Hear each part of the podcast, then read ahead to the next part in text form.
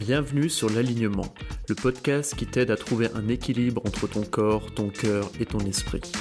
Ma mission est de t'aider à te reconnecter à tes aspirations profondes pour vivre une vie alignée, sans peur et sans limite. Pour cela, je vais à la rencontre d'entrepreneurs, de coachs, de sportifs, d'artistes au parcours inspirant qui n'hésitent pas à sortir des sentiers battus. Je te souhaite une bonne écoute.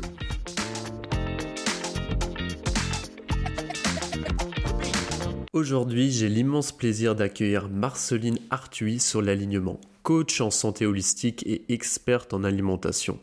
Loin des régimes alimentaires extrêmes qu'elle a pu explorer, Marceline a aujourd'hui une approche de l'alimentation plus équilibrée.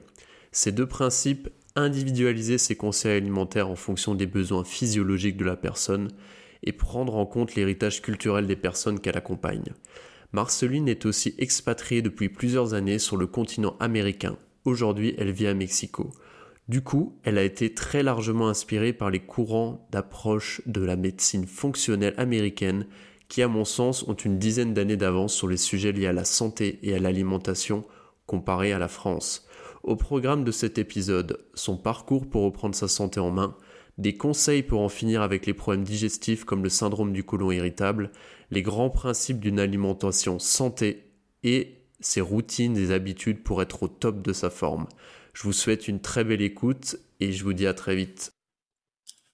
Salut Marceline, Écoute, je suis très, très, très, très heureux de t'avoir. Ça fait quelques temps qu'on discute ensemble et on n'arrivait pas à se caler une date par ma faute. Donc, je suis très heureux de t'avoir aujourd'hui.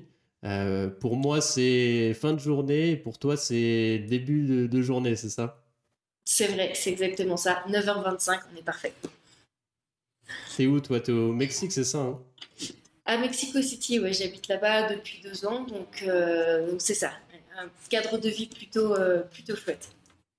Ouais, génial, tu m'étonnes. Tu m'étonnes. Qu'est-ce qui t'a amené euh, au Mexique? Euh, en fait, j'ai habité pendant trois ans au Canada et puis après, j'ai rencontré ma copine mexicaine et puis j'ai bougé, j'ai décidé de bouger là-bas et puis voilà, là ça fait deux ans donc c'est vraiment chouette. J'ai beaucoup de chance. Ouais, c'est chouette. C'est un pays, moi qui, un pays qui m'attire beaucoup. que ça fait de plus en plus de personnes qui m'en parlent et j'avoue que j'aimerais bien explorer aussi un petit peu, moi qui ma copine est chilienne, donc tous les pays latins me parlent beaucoup aussi. Je euh, ne je connais pas trop le Mexique, mais euh, bon, on aura l'occasion d'en parler, mais très très cool. Euh, bah, en tout cas, moi je suis super content de t'avoir parce que on, on, partage beaucoup de points en commun sur, ta, sur la vision de la santé, la vision de l'alimentation. Toi, tu es coach euh, en alimentation et en, santé. Tu as une approche euh, assez englobante et 360. On aime bien, enfin moi j'aime bien utiliser le terme holistique.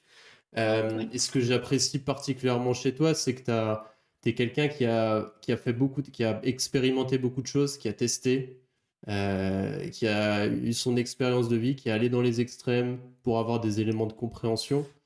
et ce que j'ai trouvé aussi fascinant, est très intéressant dans ton approche, c'est que tu cherches à, te, à sortir des, des méthodes, des, des, recettes toutes faites, mais à vraiment comprendre les principes. Moi, j'apporte beaucoup d'importance à tout ça. Et ce que je trouve très chouette aussi, bah, vu, ton, vu ton parcours et le fait que tu es un peu vadrouillé partout, tu vois, tu vas chercher un peu les infos à la source, donc c'est-à-dire bah, côté tout ce qui est nord-américain. Euh, et moi, pareil, tu vois, aujourd'hui, euh, passe beaucoup de temps à, à regarder, à lire en anglais, quoi. Donc euh, c'est pour ça que vraiment je voulais t'avoir aujourd'hui pour qu'on puisse échanger. J'ai très hâte de, cette conversation. Bah oui, merci beaucoup, euh, merci beaucoup pour l'invitation. Moi aussi, je suis enfin contente de, de, pouvoir faire ce podcast avec toi. Et puis, euh, bah, franchement, tu as, ouais, super bien résumé. et, je pense que c'est pour ça qu'on a bien connecté dès le début. C'est que voilà, on, a à peu près la même, on même quasiment la, la même vision des choses. Donc, donc c'est cool. Et puis je, le, la manière dont la respiration, l'alimentation, euh, l'holistique de manière générale sont connectés, c'est ouf. Donc euh, on a vraiment beaucoup à s'apporter et c'est ça qui est vraiment cool dans cette relation. Exactement, exactement. on aura l'occasion d'en parler un petit peu des liens entre tout ça. Mais tu sais que j'aime bien commencer ce podcast à essayer de comprendre un petit peu le cheminement et le parcours de vie de mes invités. Toi, comment ça s'est passé que ton, ton alignement personnel, comment tu en es arrivé à devenir coach en, en santé? Euh, ouais, ben, super question. Euh, en fait, je suis, donc, je suis devenue coach en santé, en bien-être, parce qu'en fait, euh, moi-même, en fait, j'ai été vraiment malade pendant plusieurs années.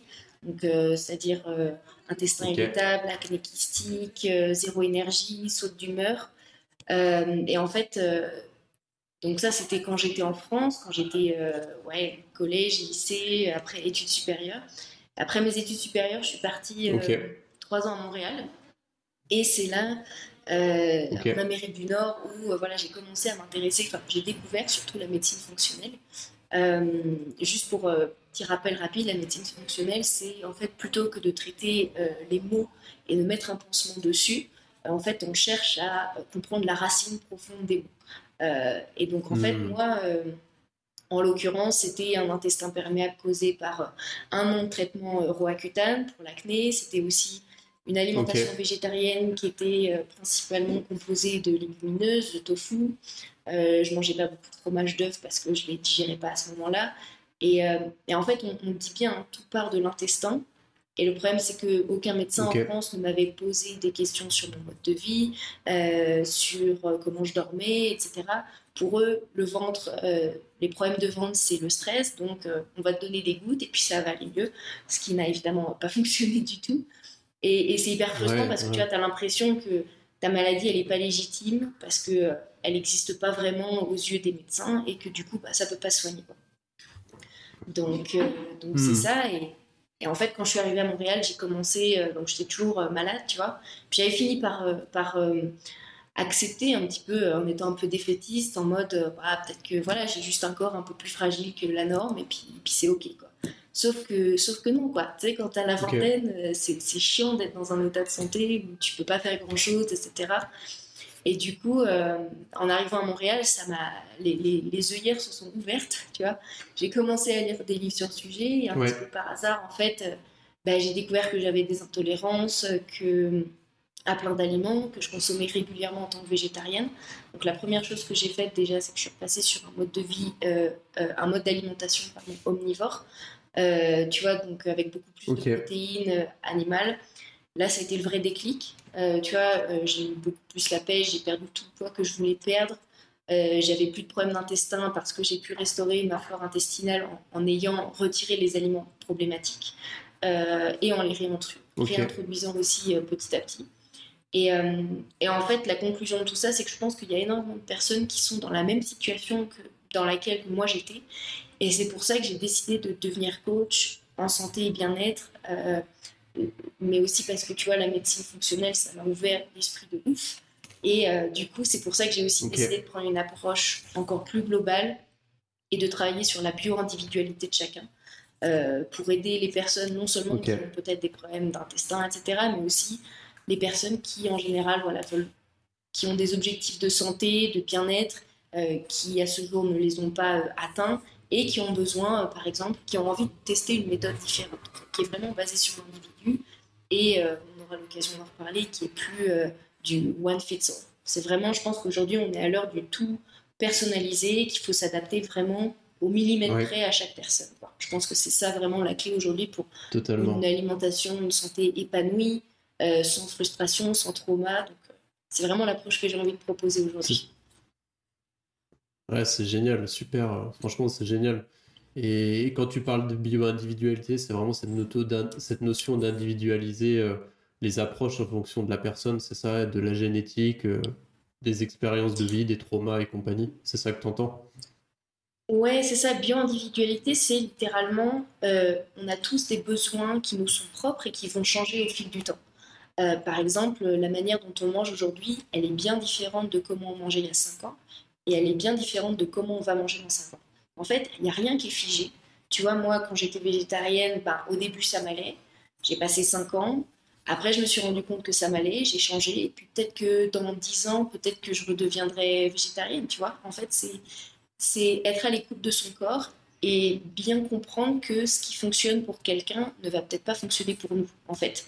Donc, il n'y a pas à se culpabiliser et à se dire ah, purée, qu'est-ce qui ne va pas chez moi, etc. Non, c'est que On est vraiment tous différents, on a tous une génétique, un métabolisme différent.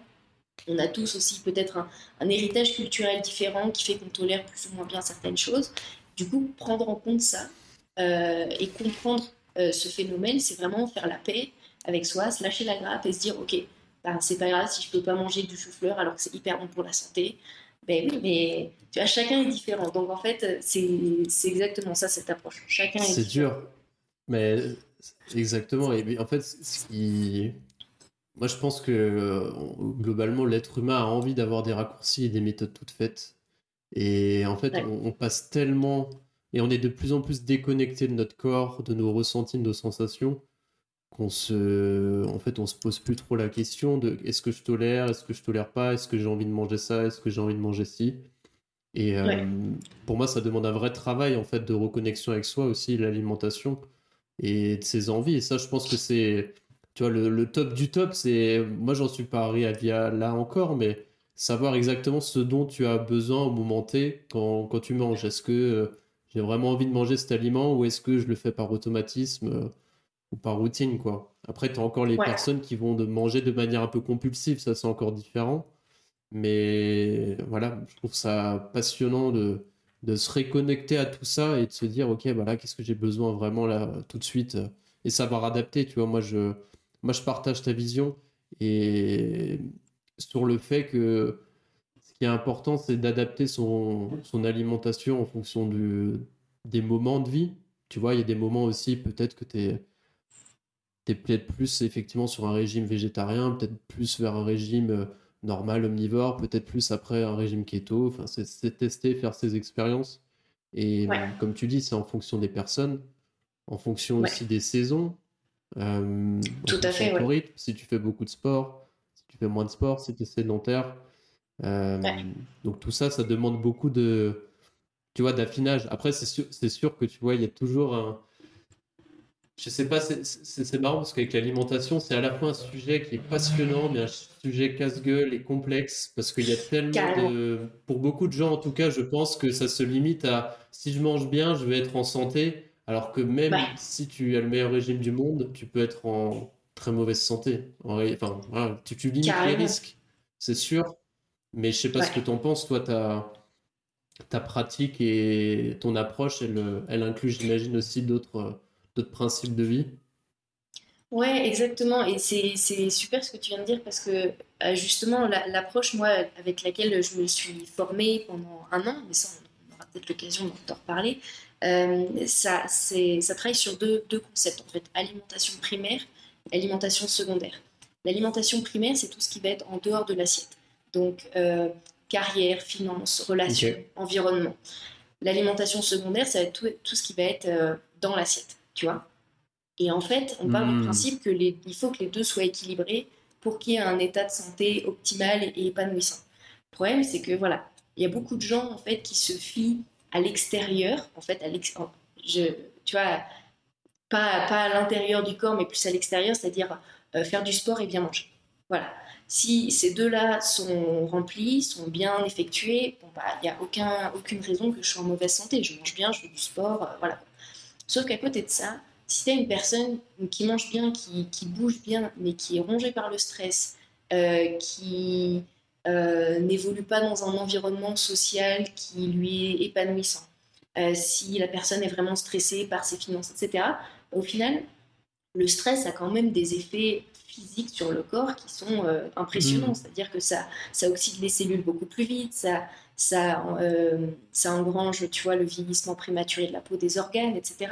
Tu vois, donc en fait, l'alimentation, le sport, c'est bien, mais il faut vraiment pas négliger tout ce qui est à côté et tout ce qui va être plus euh, intrinsèque à nous, tu vois, vraiment des choses auxquelles on n'aurait mmh. pas pensé, tu vois, typiquement carrière, finance, etc. Moi, quand j'ai appris ça, je me suis dit, ah oui, c'est vrai que moi, par exemple, je sais que euh, quand mon compte en banque est un peu dans le rouge, ben ouais, je me sens pas bien. Est-ce que je suis en bonne santé à ce moment-là? Ben peut-être que sur le papier, oui, mais intérieurement, pas, pas tellement, tu vois. Donc, comme tu dis, c'est que il faut vraiment être à l'écoute de soi, il faut, il faut négliger aucun aspect de, de sa vie. Donc, euh, voilà, même le lieu où on vit, la maison où on vit, etc. Il y a peut-être des gens qui vont, euh, qui vont pas se sentir au mieux de leur forme parce que voilà, ils habitent peut-être dans une ville qui qui leur va pas, qui leur correspond pas, ou peut-être qu'il y a besoin de changer des choses dans la maison parce que les énergies passent mal, etc. Donc c'est vraiment aller beaucoup plus loin que le, la simple santé physique qui est l'alimentation et le sport, mmh. et vraiment travailler sur tous les aspects de sa vie en général, se poser des questions et se dire, ok, qu'est-ce que je ressens, qu'est-ce que je peux améliorer pour que euh, voilà, mon niveau de santé devienne de plus en plus, euh, euh, de plus, en plus élevé. Tu vois. Mmh. Ouais, non, c'est passionnant. Je, te rejoins tout à fait hein, là-dessus. Hein, c'est tout est lié au final. Et, mmh. et, ma question, c'est que je, me posais par rapport à, toi, ton, ton, histoire perso. Du coup, tu disais que tu avais le syndrome de l'intestin irritable. Est-ce que le fait de. Est-ce que l'alimentation a été suffisant pour euh, en fait que tu, tu, règles ce problème et que tu en sortes? Ou est-ce que justement tu, as mis en, tu avais mis en place d'autres choses? Parce que je sais que c'est. Je reviens là-dessus parce que c'est un. Il y a beaucoup de personnes qui sont touchées. Moi, j'ai une phase aussi où j'avais le syndrome de l'intestin irritable, je pense. Hein. C'est très difficile de diagnostiquer au final. Et il y a, je sais plus les stats, mais il y a, une vingtaine de pourcents de personnes, il me semble. Hein. je dis un peu des chiffres au, au hasard en France, mais qui sont touchés plus ou moins directement. Donc c'est quelque chose qui touche beaucoup de gens. Alors pour rappel, c'est effectivement avoir... Euh, peut-être tu pourrais nous rappeler ce que c'est en deux mots, euh, les symptômes peut-être, pour ceux qui ne connaissent pas. Parce que peut-être qu'il y en a qui l'ont, mais qui ne le savent même pas, en fait. C'est souvent ça le problème aussi, quoi. Ouais. Euh, bah en fait, dans mon cas, c'était... donc intestin irritable, moi, alors moi le, le, terme exact, et du coup je ne sais pas si ça se rejoint ou si c'est vraiment la même chose, c'était intestin perméable. Et en fait, ce qui fait que, enfin, dans ma situation, en fait, la, la prise d'antibiotiques de, de Roaccutane pour l'acné, euh, c'est un traitement très très lourd. Hein. Donc c'est vraiment quelque chose que tu fais. Ouais, mais je sais, je suis aussi passé par là, donc je sais ce que c'est. Ok. c'est ah l'enfer. C'est l'enfer sur Terre, ça devrait être interdit. Ben, c'est ouais, c'est interdit dans beaucoup de pays parce qu'en plus des conditions, enfin des, des, des, des conséquences un peu dévastatrices sur le, sur le corps, euh, c'est pour les personnes les plus fragiles mentalement aussi, ça peut être désastreux, tu vois. Donc ça, c'est vraiment la chose que j'ai faite en dernier recours parce que voilà, encore une fois, les dermatos, euh, ah ouais, vous avez beaucoup d'acné, oui, mais ça c'est l'âge, c'est normal. Et non, c'est pas normal. Acné kystique, il y a quelque chose qui fonctionne pas dans le corps. ça, ça vient de l'intérieur. C'est pas manger mm. moins de chocolat et de charcuterie, le truc qu'on me bassine depuis l'adolescence. Ces médecins-là, il faut, il faut qu'ils retournent à l'école. Quoi. Il y a un moment où il faut mm. poser des questions, il faut aller plus loin que juste ce que je vois, etc. Bref. Euh, et en tout cas, donc, donc un an d'antibiotiques, euh, de prise d'antibiotiques tous les jours à dose progressive, c'est euh, désastreux pour le corps. Tu vois, donc c'est-à-dire que mm. moi j'avais une, une, flore intestinale réduite à néant. C'est comme si on avait pris un bulldozer et qu'on avait tout euh, détruit, tu vois. Et le problème, c'est que tu as la prolifération de, mauvaises bactéries parce que du coup, l'équilibre, il n'est plus là. Il n'y a plus de, de, symbiose, en fait, entre les bonnes et les mauvaises bactéries dans l'intestin. Là, il n'y avait que des mauvaises. Et en fait, ça crée un phénomène euh, donc d'intestin perméable dans le sens où en fait, tes parois d'intestin sont venues, devenues tellement fines, en fait, avec tous ces antibiotiques, etc., qu'en fait, quand tu manges de la nourriture avec des protéines qui sont peut-être un peu plus, qui peuvent causer un peu plus d'intolérance que d'autres, comme le gluten, mhm. par exemple. Moi, je mangeais, ben, quand j'étais végétarienne, c'était à ce moment-là, donc c'était beaucoup de tofu, enfin, du soja, tu vois, du gluten, donc des protéines qui sont quand même assez costauds. Et en fait, elles arrivent dans l'intestin et en fait, l'intestin perméable, il y a des trous dans l'intestin et en fait, ces protéines-là, en fait, elles sortent à un moment de l'intestin. Elles sont mal digérées. Hein. Mmh. Ouais. Et du coup, le corps euh, se met en réaction auto-immune parce qu'il se dit, mais attends, c'est quoi ces trucs-là qui sont à un endroit qui ne devrait pas être? Donc, il faut que je me défende, tu vois. donc, le corps, en fait, se défend contre lui-même et du coup, ça crée des réactions comme euh, des constipations, diarrhée, ballonnement, euh, fatigue, brain fog, etc parce que voilà, le, corps est un peu en, mm. crise, tu vois. Alors que il y a rien de mal en fait. Tu as juste mangé des, des, choses qui se sont trouvées dans un endroit où elles devaient pas. Quoi. Et, euh, et donc donc c'est ça en fait. Donc cette flore intestinale qui, qui, qui est vraiment euh, plus du tout euh, habitée des bonnes bactéries, bah, elle finit par par laisser passer un petit peu tout. Les, les... Tu as des protéines qui se retrouvent dans l'organisme, etc.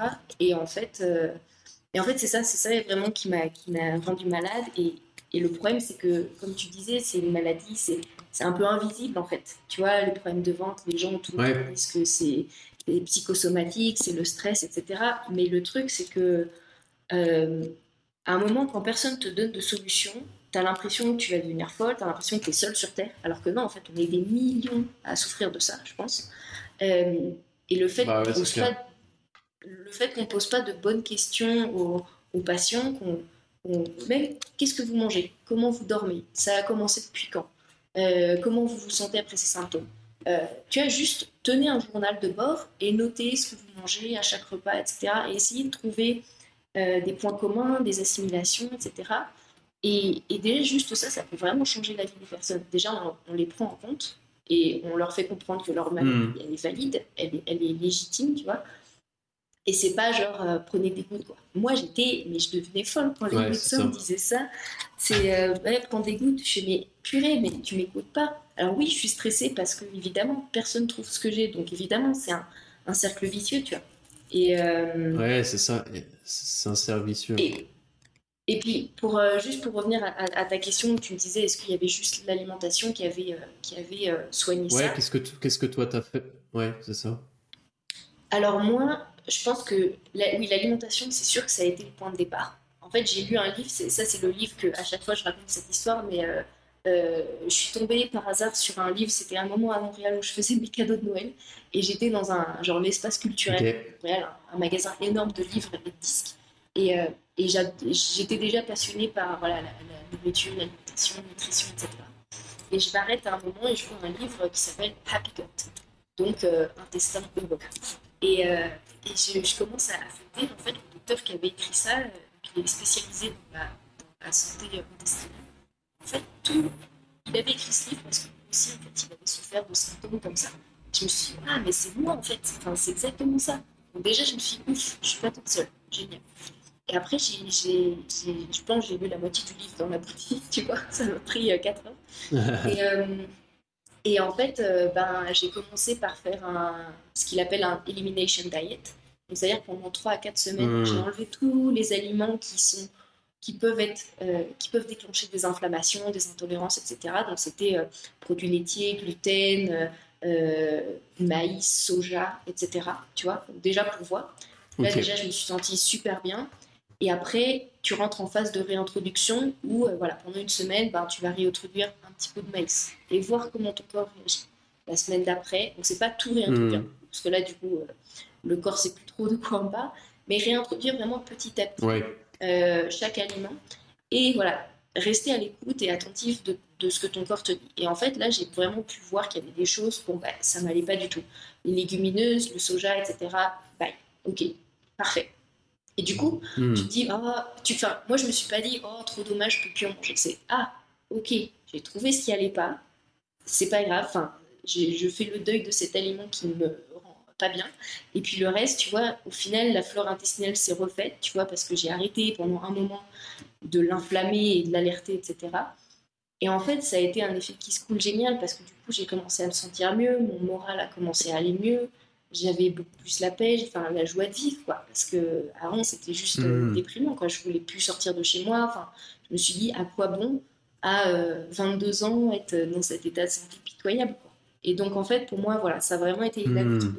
l'alimentation en premier, mais après, qui a débouché sur euh, voilà, un, niveau émotionnel, mental, psychologique euh, beaucoup plus élevé. Et puis, non, franchement, ça m'a sauvé la vie. Ouais, ça a été un, véritable déclencheur.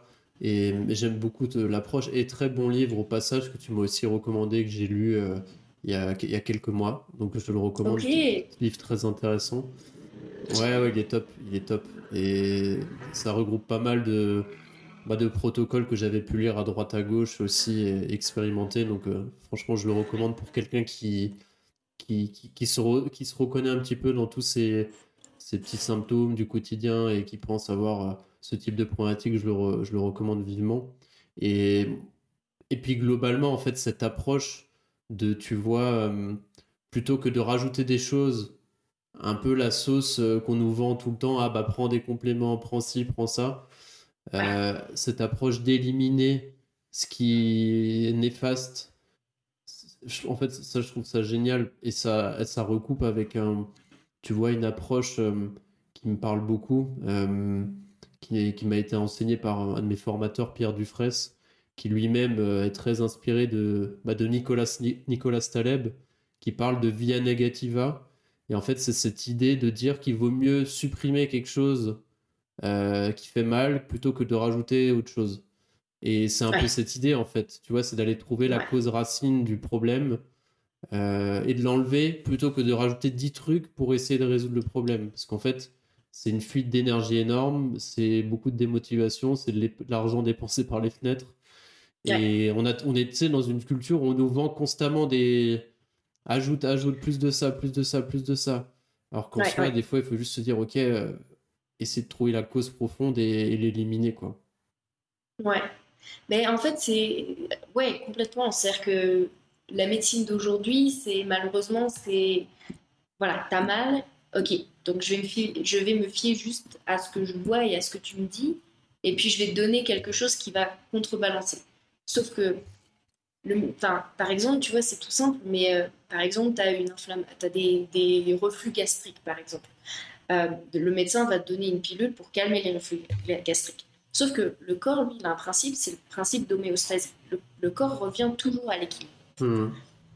C'est-à-dire que tu as de l'inflammation, tu as, des reflux gastriques, euh, tu veux les faire baisser, donc tu prends un médicament qui fait baisser, sauf que pour le corps, ça ne l'arrange pas, parce qu'il faut toujours qu'il y ait un, retour à l'équilibre, tu vois. Donc au final, une fois que tu vas avoir fini de prendre le hmm. médicament, tu vas toujours continuer à avoir des, des reflux, en fait, ou n'importe quel type d'inflammation, en fait, parce que les médicaments, ça, ça, ça soigne sur le moment, ça c'est clair, mais c'est dur, la, la, la, cause est toujours là, enfin, la, racine profonde est toujours là.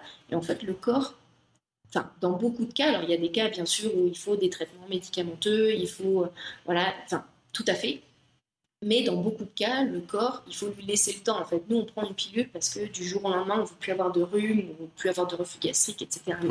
Le corps, il faut qu'il passe par une phase d'inflammation pour revenir à son état normal. L'inflammation, elle est naturelle, tu vois. C'est quand elle devient chronique que là, ça devient problématique, tu vois. Mais il faut qu'il y ait un état d'inflammation pour que le corps se soigne lui-même. Totalement. Et le corps peut se soigner lui-même, en fait. C'est juste qu'il faut lui laisser le temps. Sauf que nous, on est dans un monde d'impatients. On veut tout tout de suite. Et du coup, bah, on a tendance à plus créer des équilibres que d'autres. Et donc, comme je redis, par contre, voilà, des fois, il y a, les médicaments, c'est la solution, les, les, les, traitements, etc. Donc, je, je je ne mets pas du tout la, culpabilité aux médicaments, mais j'ai l'impression qu'on a souvent tendance à les prendre trop rapidement pour des petits bobos du quotidien qui peuvent être soignés naturellement par le corps lui-même. Ah bah totalement. Totalement, ouais.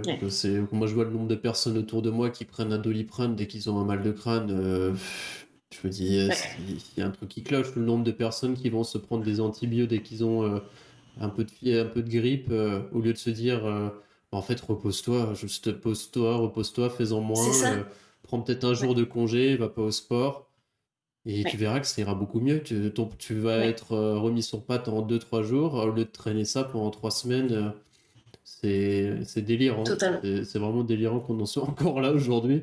Mais, mais bon, je pense que les mentalités changent, et grâce à toutes les différentes approches de santé, les médecines alternatives, il y a des choses qui avancent. Clairement, je pense qu'on on, se remet en question de plus en plus. Donc c'est enthousiasmant quand même, mais c'est sûr que des fois, moi, je vois des trucs autour de moi, ça me, ça me fait halluciner. Je me dis, waouh, waouh, waouh, waouh.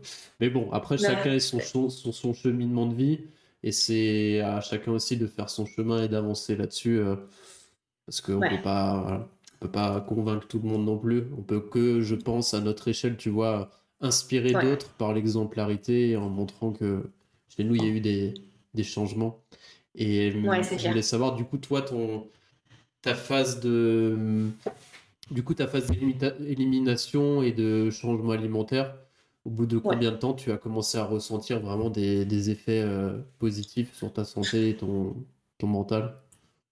Euh, C'était il y a un petit peu, euh, un, peu longtemps. Alors, des fois, j'ai un peu de mal à me souvenir, mais c'est sûr qu'il n'aura pas fallu énormément de temps pour pour voir les effets positifs. Je pense qu'en un ou deux mois déjà, j'étais différente, tu vois. Tu sais, enfin, j'avais tout le temps le ventre gonflé, tout le temps euh, ballonné, tu vois. Genre, je, mangeais un truc et pouf, j'avais un ventre de femme enceinte. Et, euh, et tu vois, quand petit à petit, tu vois que tu n'as plus ça et que tu peux, euh, sais, manger à l'extérieur et pas te dire purée, je vais avoir mal au ventre dans 5 minutes, je le sais. Et là, c'est ah non, il n'y a rien qui se passe. Ah, mais c'est cool en fait. Juste parce que, voilà, j'ai été consciente de ce qui marchait pas parce que j'ai gardé une trace de tout ce que je mangeais, etc. Et j'essaie de faire des liens. Euh, tu vois, genre, ah, au repas, j'ai mangé bah, du pain avec du fromage ou du, du gluten, des choses comme ça. Ok, ben, le lendemain, je me sens comme ça. Ok, ça, ça fait trois jours de suite. Ok, ben, ça explique peut-être quelque chose et tout. Donc, euh, au final, hmm. entre le moment où voilà, j'ai acheté le livre, j'ai commencé à lire, j'ai commencé à, à, faire du journaling, euh, à recenser un petit peu tout ce que je mangeais, à mettre en place ça. Euh, ouais, il s'est passé peut-être un mois, deux mois, où là, ça a vraiment pu se, faire sentir. Et puis, enfin, moi, j'ai réalisé, enfin, je pense que beaucoup de gens sont comme ça, c'est qu'une fois que ta santé physique va bien, euh, après des années de souffrance, etc., enfin, tu, as le smile, quoi. Tu as le smile, tu as la pêche et tout. Et donc, je pense que les, les, effets sont venus directement après, tu vois, en mode, euh, waouh, mais essayez, je revis, quoi.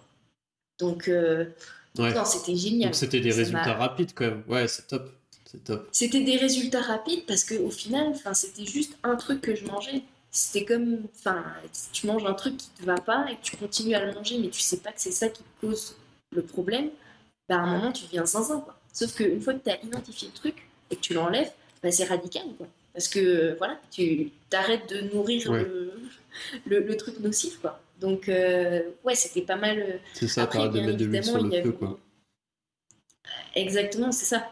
Après, tu vois, bon, il y avait quand même... Euh, il y avait quand même une phase où tu sais, comme tu disais, ne pas euh, continuer à manger des aliments, mais euh, mettre des trucs par-dessus, tu vois. Alors c'est vrai que dans certains cas, ça peut être recommandé de faire euh, des cures d'enzymes, de, probiotiques, mais une fois que tu as enlevé les aliments problématiques, parce que si tu continues à manger les trucs qui te font te sentir mal, mais que tu rajoutes le petit pansement de probiotiques, ça va pas changer. Il faut vraiment que ce soit un petit peu drastique, en mode j'enlève tout ce qui va pas, et pendant ce temps-là, je restaure la flore intestinale comme ça, elle est dans de bonnes conditions pour se restaurer et elle n'est pas polluée par les trucs qui me font me sentir mal. Tu vois si je sais pas, ça, mmh, ouais, totalement. Ouais. Ouais, des fois, il peut, euh, des fois, il peut y avoir besoin, voilà, de, de faire des, des, cures, etc. Euh, moi, je crois que j'en avais fait une comme ça de un mois pour euh, juste booster un petit peu le tout, quoi. Mais et tu vois, en fait, ce qui, ce qui est marrant, c'est que avant, je pouvais pas du tout. Je savais que le gluten, c'était pas bien du tout. Mais là, tu vois, l'intestin s'est remis en forme, tu vois, la flore intestinale, le microbiote, tout ça, ça s'est remis en forme. Donc maintenant, je suis plus du tout intolérante, tu vois. Ça ne veut pas dire que j'en abuse non plus, tu vois, mais en fait, il y a beaucoup de choses, à part les légumineuses, le soja euh, et certains euh, aliments de la famille nightshades, donc les aubergines, les poivrons, les choses comme ça. Ça, je sais que je peux pas manger, mais tout le reste qui, qui avait tendance à me causer un peu d'inflammation, tu vois, au final, maintenant, mon corps le, le, le, vit beaucoup mieux, tu vois, parce que je pense que voilà, il y a les bonnes enzymes qui sont là pour mieux digérer, mieux casser les protéines pour qu'elles soient mieux assimilées, etc. Je mange aussi plus, de protéines animales voilà, de la viande rouge, etc. Donc je pense que ça, ça, fortifie aussi mon niveau de santé global, tu vois. Donc euh, c'est vraiment, voilà, comme encore une fois, il n'y a, pas de, y a pas de hmm. recette miracle pour tout le monde, ça va vraiment être à chacun de Exactement, ouais. correspond, et voilà. Et c'est quoi, du coup, pour toi, les, les aliments les plus, euh, les plus irritants, sensibles? C'est quoi? C'est gluten, produits laitiers, souvent, les, comme tu disais, les nightshades? Ouais, les nightshades. Généralement, c'est un peu ça qu'on si on regroupe un petit peu, on fait une moyenne pour les gens euh, qui puissent euh, réfléchir un petit peu. Ouais, exactement. Ça, les. Ouais. Et moi, et moi, en fait, tu vois, quand j'étais végétarienne, ben ça, c'était mon alimentation. Et je mangeais ça tout le temps. Ouais, tu mangeais que ça, et quoi. Je, et je mangeais que ça. Et, euh, et je comprenais pas, tu vois. Je me suis dit, je suis végétarienne, je fais attention, je mange, enfin, je mange bien. Je, alors, je pense que ça aurait pu être mieux. Mon régime aurait pu être mieux, c'est jamais perfectible. Euh, mais, mais tu vois, tout ce que je mangeais, ça me rendait malade. Donc à un moment, c'est pour ça que j'avais pris la décision d'arrêter. Puis c'est pas comme si j'avais euh, essayé euh, un mois, tu vois, je me suis quand même donné 5 ans. Euh, au bout de 5 ans, je me suis ouais, essayé longtemps. les dégâts. Ouais. Et je sais que c'est un mode de vie qui, qui, qui, va super bien à plein de personnes. Donc encore une fois, tout est un bio individuel. Mmh, c'est juste que voilà, ça ne va pas à tout le monde. Et en fait, quand j'étais végétarienne, exactement. J'avais l'impression que c'était facile en fait, tout le monde pouvait être végétarien. Moi je sais pas, il faut juste que tu arrêtes la viande et le poisson, quoi, c'est facile. Quoi. Tout le monde peut être végétarien, si tu veux pas, c'est que vraiment tu as la flemme ou que voilà. Hmm. Tu vois, et en fait, ça m'a ouvert les yeux aussi cette expérience. C'est en fait, euh, non, tout le monde peut pas l'être. Ou alors tout le monde peut l'être, mais beaucoup de gens vont être en mauvaise santé. Et du coup, hmm. euh, juste dire que, bah oui, mais il faut juste prendre des compléments B12, machin et tout. Ben non, en fait, j'en ai pris, ça allait pas mieux, tu vois. en fait, il faut. C'est aussi une marque de respect, je pense, d'accepter le fait que, ben en fait, non, tout le monde peut pas. Et du coup, on essaie de faire d'autres actions à côté, tu vois, pour essayer de limiter notre empreinte carbone, etc. Mais essayer de vouloir convertir tout le monde, au début, j'étais, je faisais pas de prosélytisme, tu vois, mais dès qu'on me posait des questions sur le végétarisme, je, je, pouvais passer des heures sur le sujet, tu vois. Et en fait, euh, voilà, je me rends compte que maintenant, euh, tout le monde ne peut pas l'être et que, et que c'est ok, euh, ça, c'est important aussi à, reconnaître.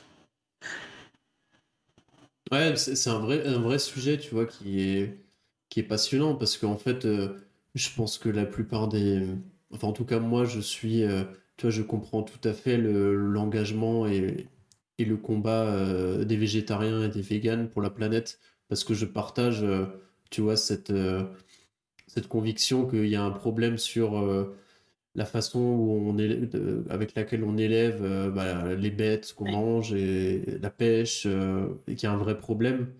mais pour autant, je sais que tu vois, j'ai un peu le même, j'ai le même ressenti que toi, c'est qu'aujourd'hui, je sais que tout le monde ne peut pas être euh, végétarien et vegan.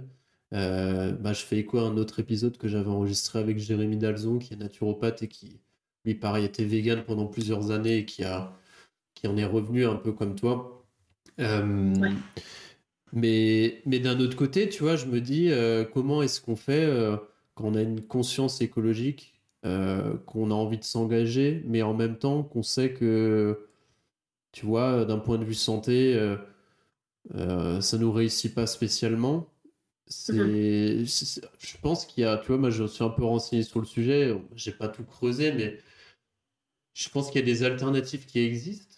Mais comme tu dis, il faut réussir déjà à essayer d'identifier ce qui marche pas. Et potentiellement, tu vois, alors je sais pas si tu as un, avis sur le sujet, moi j'ai pas encore trop testé, mais sur la cuisson des légumineuses, euh, je sais que les Américains recommandent beaucoup de faire une cuisson lente avec des autocuiseurs, euh, ou au moins de faire tremper pour enlever les lectines, parce que ça c'est un des... En fait, c'est ça fondamentalement le problème des légumineuses, c'est les lectines. Et il y a des méthodes de cuisson qui permettent de les supprimer et de les enlever. Donc ça, potentiellement, ça peut être une piste.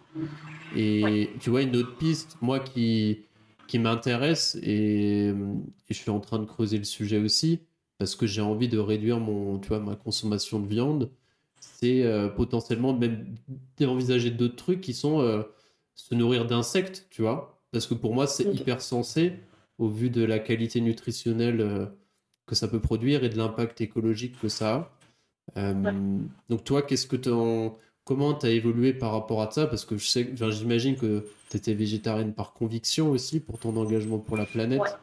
Et quand tu as pu voir que ça marchait pas, mais d'un autre côté, tu sais que tu engagé pour la planète, comment, euh, comment est-ce que tu as fait pour euh, reconditionner un peu les deux mondes?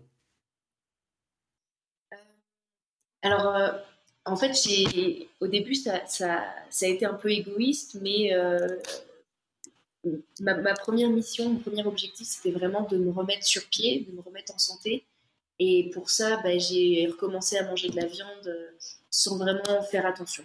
Pour moi, là, c'était plus, c'était, c'était plus vraiment la priorité. La priorité, c'était vraiment que moi, je me remette sur pied parce que voilà, une personne en mauvaise santé, ça, ça a beau s'engager par, peut s'engager si on veut, mais, mais si on n'est pas en bonne santé, euh, je pense qu'on ne va pas très loin dans, ces engagements. Moi, je préférais vraiment me remettre sur pied pour après euh, voilà, mieux comprendre ce que je pouvais manger, ce que j'avais envie de manger aussi. Euh, je t'avouerai que, et en plus on en avait parlé ensemble, tu m'as, on, parlait de, de l'impact de la viande sur la planète. Et en fait, on, on en avait parlé ensemble et sur le fait que, alors, tout, tout dépend de, de l'élevage, en fait, je, je pense. Totalement. Euh, c'est-à-dire que la, la, majorité des élevages aujourd'hui sont des élevages intensifs avec des conditions de vie des animaux euh, horribles. C'est-à-dire que c'est des, des, bouts de chair, etc. Et, et, les, conditions sont, sont, inhumaines, aussi bien pour les, pour les animaux que pour l'environnement. C'est-à-dire que voilà, ces, ces cheptels-là relâchent énormément de CO2, etc. Euh, ils sont parqués, enfin voilà, des conditions de vie euh, euh, très déplorables. Et en fait, je pense que en, redevenant omnivore, en mangeant plus de viande rouge, etc., j'ai commencé à m'intéresser un petit peu sur le sujet. Donc, je, alors, suis pas du tout experte, j'ai encore beaucoup à apprendre, mais le, peu que j'ai que j'ai appris, c'est que manger de la viande issue de d'élevage responsable avec des, des, éleveurs qui font manger leur leur cheptel voilà, dans l'herbe, etc. Et que les bêtes ne sont pas parquées euh, dans des enclos rikiki, etc. Ou euh, voilà, c'est des petits cheptels euh, qui ne sont pas élevés aux hormones, qui ne mangent pas de grains, mais qui mangent plutôt de l'herbe, etc. Ben, ça participe quand même à la restauration des sols. Donc ça, ça, m'avait beaucoup surprise parce que voilà, depuis j'étais végétarienne, j'entendais oui, la viande c'est mal, c'est mauvais pour le corps, pour la planète, etc. Et en fait, j'ai appris que j'ai découvert des podcasts de, des éleveurs euh, voilà, de, de, ce mode d'élevage de, étaient euh, invités. En fait, ils disaient bien que voilà, il faut pas avoir 500 vaches, tu vois, mais si tu en as euh, genre peut-être une centaine, entre 50 et 100, bah, ces vaches-là, elles vont venir voilà, manger de l'herbe, elles vont venir piétiner les sols, donc ça va permettre de, tu vois, remodeler les sols un petit peu, les retourner, retourner la terre, etc. Ça fait vivre les écosystèmes qui sont, qui sont sous terre, tu vois les lombriques, ces trucs comme ça. Et en fait, euh, ça m'a vraiment ouvert les yeux. je me suis dit, manger de la viande du supermarché, d'intermarché, du machin, tu sais pas d'où elle vient, etc. Ça, c'est vrai que ça me pose un peu de problème. Un cas de conscience, parce que là, du coup, je, hmm. et je mange de la viande et ça vient d'élevages qui ne sont pas du tout euh, soucieux de l'environnement du bien-être animal.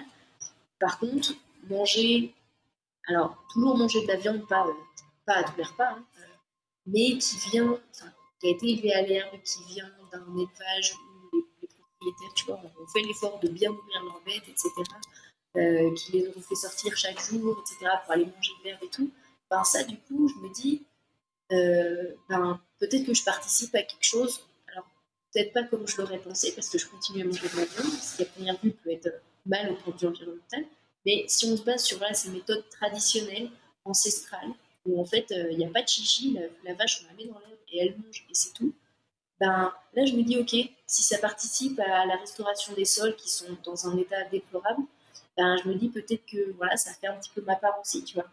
Alors je hmm. sais bien qu'il y a peut-être des personnes qui vont pas du tout être d'accord avec ça, euh, et c'est ok, chacun dans son point de vue. Moi j'essaie vraiment pas de, de, de me figer sur une idée, j'essaie d'explorer un petit peu quelle est ma meilleure option. Aujourd'hui je ne vois pas arrêter de manger de la viande parce que je sens que pour moi c'est comme ça que je me sens bien, c'est comme ça que je, j'arrive à tenir, tu vois, que j'ai de l'énergie, etc. Euh, peut-être qu'avec d'autres personnes, c'est pas le cas. C'est ok, en fait, encore une fois, tout est, tout est vraiment individuel. Euh, moi, je sais que pour l'instant, c'est comme ça que je, je, veux vivre. Manger, continuer à manger de la viande, mais faire plus attention euh, d'où elle vient, tu vois, hmm. et des conséquences que ça engage, tu vois. Et pour l'instant, je me rends compte que, voilà, prioriser les, les petits élevages, euh, tu vois, euh, locaux, etc., avec, euh, avec un petit cheptel, etc., ben, oui, pour moi, peut-être que ça fonctionne mieux à l'heure d'aujourd'hui. On verra après, mmh, peut-être que ça changera, tu vois, mais cette, cette, question, elle est compliquée parce que voilà, tout le monde n'est pas d'accord, c'est un sujet assez touchy. malheureusement, je pense que j'aurais pu continuer à être dans mon engagement pour la planète, pour les animaux, etc. Mais à quel prix, tu vois? Là, c'était au prix de ma santé. Et donc, ben, il y a malheureusement ce choix difficile à faire de, bah oui, les animaux, l'environnement, mais il y a ma santé aussi. C'est que je peux plus rien faire si je suis pas en bonne santé. Je peux plus euh, porter des combats, etc. Donc, euh, bah, j'ai choisi peut-être égoïstement hein, de me mettre, faire passer en premier. Mais euh, voilà, après, je, je, sais pas. Toi, par exemple, qu'est-ce que qu'est-ce que en penses Non, non, mais c'est pour moi sur cette question, il y a, il y a un double sujet. il y a un sujet numéro un qui est la santé. Et on revient au sujet de est-ce qu'une alimentation à dominance végétale, végétarienne peut me convenir? Euh, Donc, pour être à un optimum de santé et à mon plein potentiel. Et le deuxième sujet, il est pour la planète, si moi je prends que le spectre alimentaire, est-ce que mon rythme, enfin mon alimentation, est-ce qu'elle est en accord avec mes convictions pour la planète de voilà, diminuer les gaz à effet de serre, de participer à un monde meilleur euh, euh, et, d'éviter l'élevage intensif? Donc pour moi, il y a vraiment deux spectres. Euh, moi, je te dirais que je pense que moi, j'essaie de sortir des dogmes là sur ce sujet. C'est que clairement, je suis d'accord avec toi qu'une alimentation végane, végétarienne, c'est pas fait pour tout le monde. Et il y a encore différentes façons de pratiquer un, régime végétarien et vegan. Et, je pense qu'un régime vegan est clairement plus difficile à tenir parce que tu te prives quand même notamment des œufs qui sont des bombes euh, nutritionnelles. Euh, donc déjà, je pense que végétarien est un régime pour le coup qui est déjà plus, qui me semble déjà plus simple à adopter pour la plupart des gens. Et puis c'est qu'à observer, tu vois, les, les populations euh, millénaires en Asie qui ont des régimes souvent très végétariens et qui euh, sont souvent en bonne santé. Donc déjà, a priori, c'est possible. Et quand tu t'intéresses un peu à ce que, au paléolithique, euh, moi j'ai lu pas mal de bouquins de Julien Vénesson, qui est spécialisé du régime paléo, et, qui a fait des études très intéressantes d'un point de vue, on va dire, plus ethnographique. Et en fait, tu te rends compte que il y avait des, il y avait des, des peuples de chasseurs-cueilleurs qui étaient à majorité carnés. Euh, il y en avait d'autres qui étaient à majorité végétariens. Il y en avait qui étaient full carnivores, par exemple les Inuits. Et que ça dépendait un peu de l'environnement et des saisons.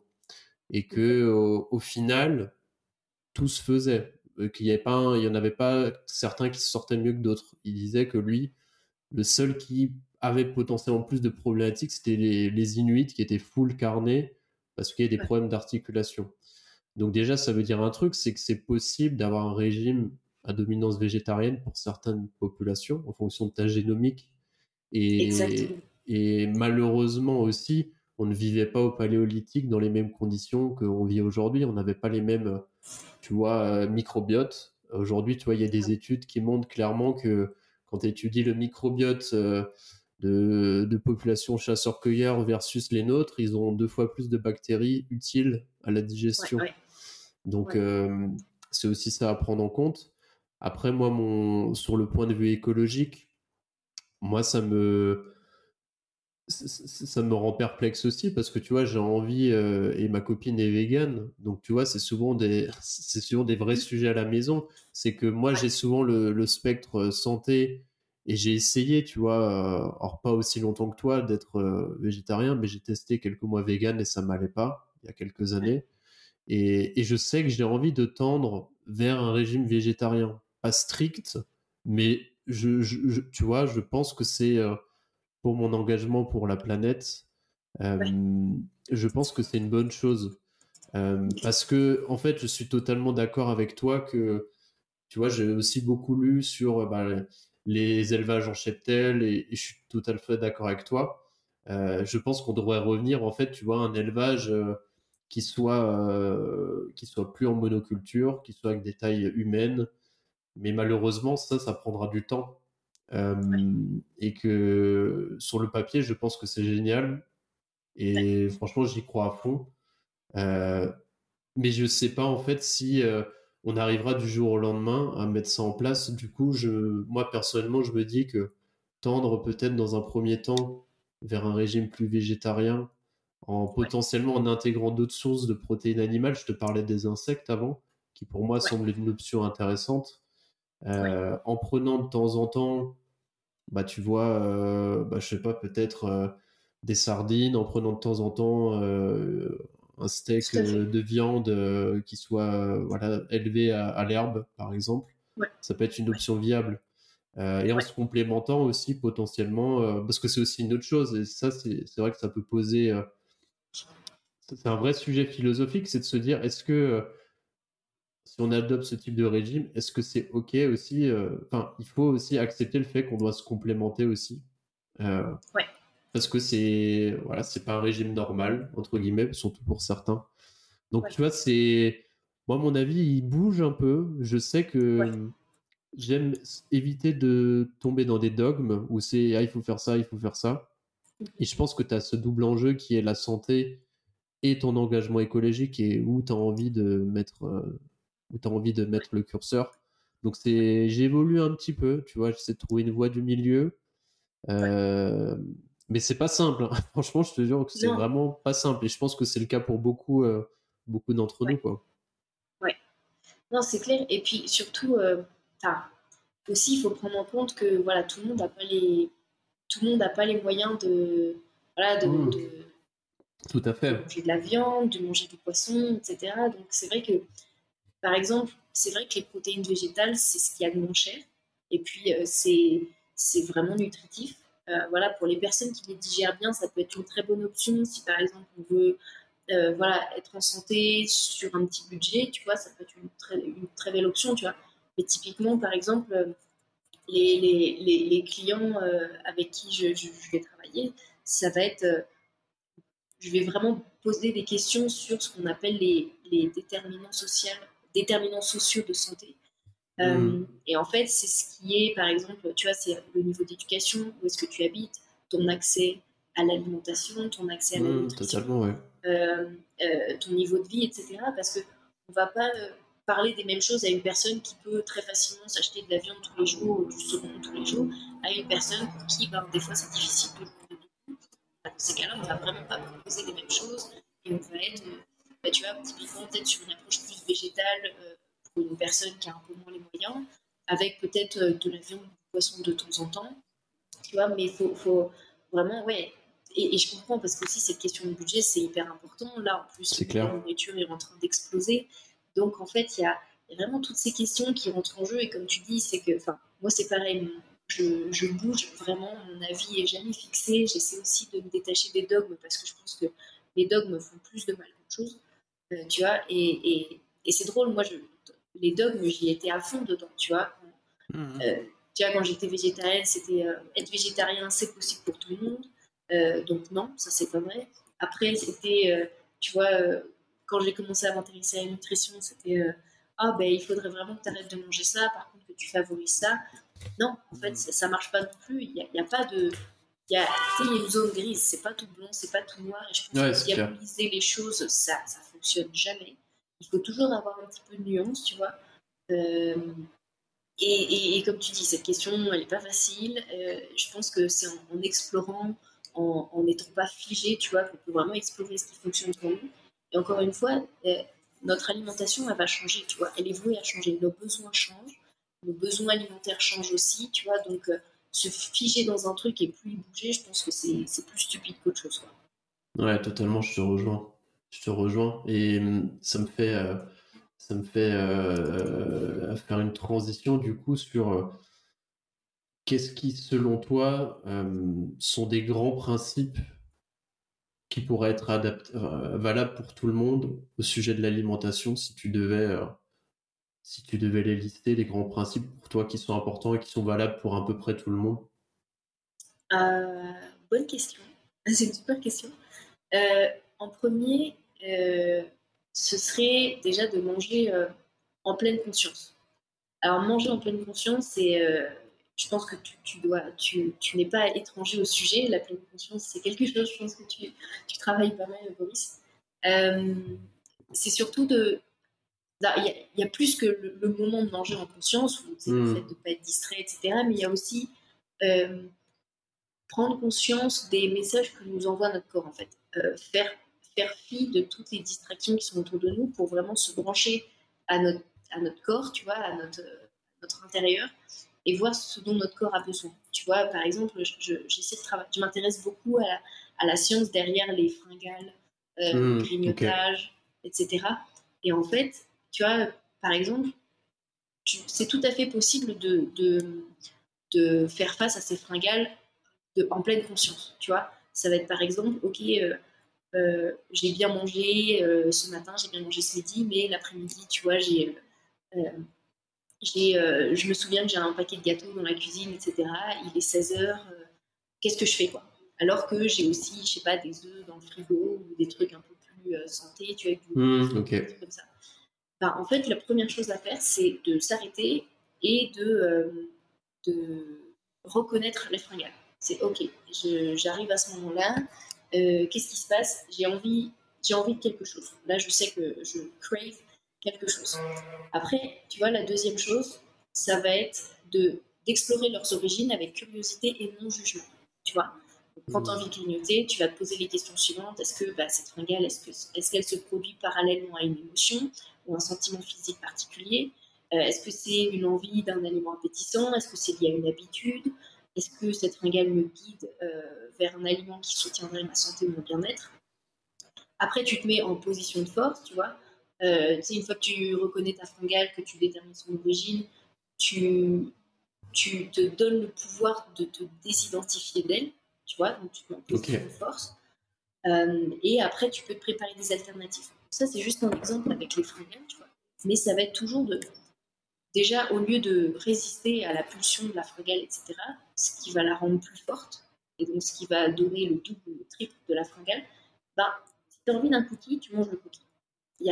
C'est pas grave, il n'y a rien qui se passe, c'est pas grave. Ce que tu peux faire, en revanche, c'est voilà, manger le cookie, mais te dire, euh, ok, pourquoi j'en avais envie? Est-ce que je suis stressée? Est-ce que j'ai vraiment faim? Etc. Et après, ça va être de voilà, trouver des alternatives saines que tu vas te préparer en amont pour essayer de voilà, avoir des alternatives un peu plus saines hmm. quand tu fais face à ces moments. Donc déjà, ça va être de se, de, de, se mettre en pleine conscience. Ça, je pense que tout le monde peut le faire. Tu hmm. vois C'est se poser et pas instinctivement, par habitude, aller vers le, placard. Et voilà, il faut essayer de, de se dire pourquoi je fais ça. Parce que du coup, ça te redonne le pouvoir. Ça te donne un moment pour souffler et te dire, OK, pourquoi je fais ça en fait, déjà? Après, l'action que tu feras après, c'est OK, tu. Mais déjà, se poser la question, se dire, OK, pourquoi je fais ça? Si intuitivement, euh, tu vois, déjà, ça te donne un, un, premier pouvoir, tu vois, vers cette fringale. Le deuxième concept, euh, ce serait le, euh, que tout le monde peut faire, je pense, c'est le principe du crowd out. Donc, c'est crowd out, c'est l'éviction. Hmm. Euh, c'est-à-dire que on vit dans un monde où euh, on dit toujours euh, résister à vos envies, arrêter complètement le sucre, arrêter de grignoter le soir, arrêter, il faut tout arrêter.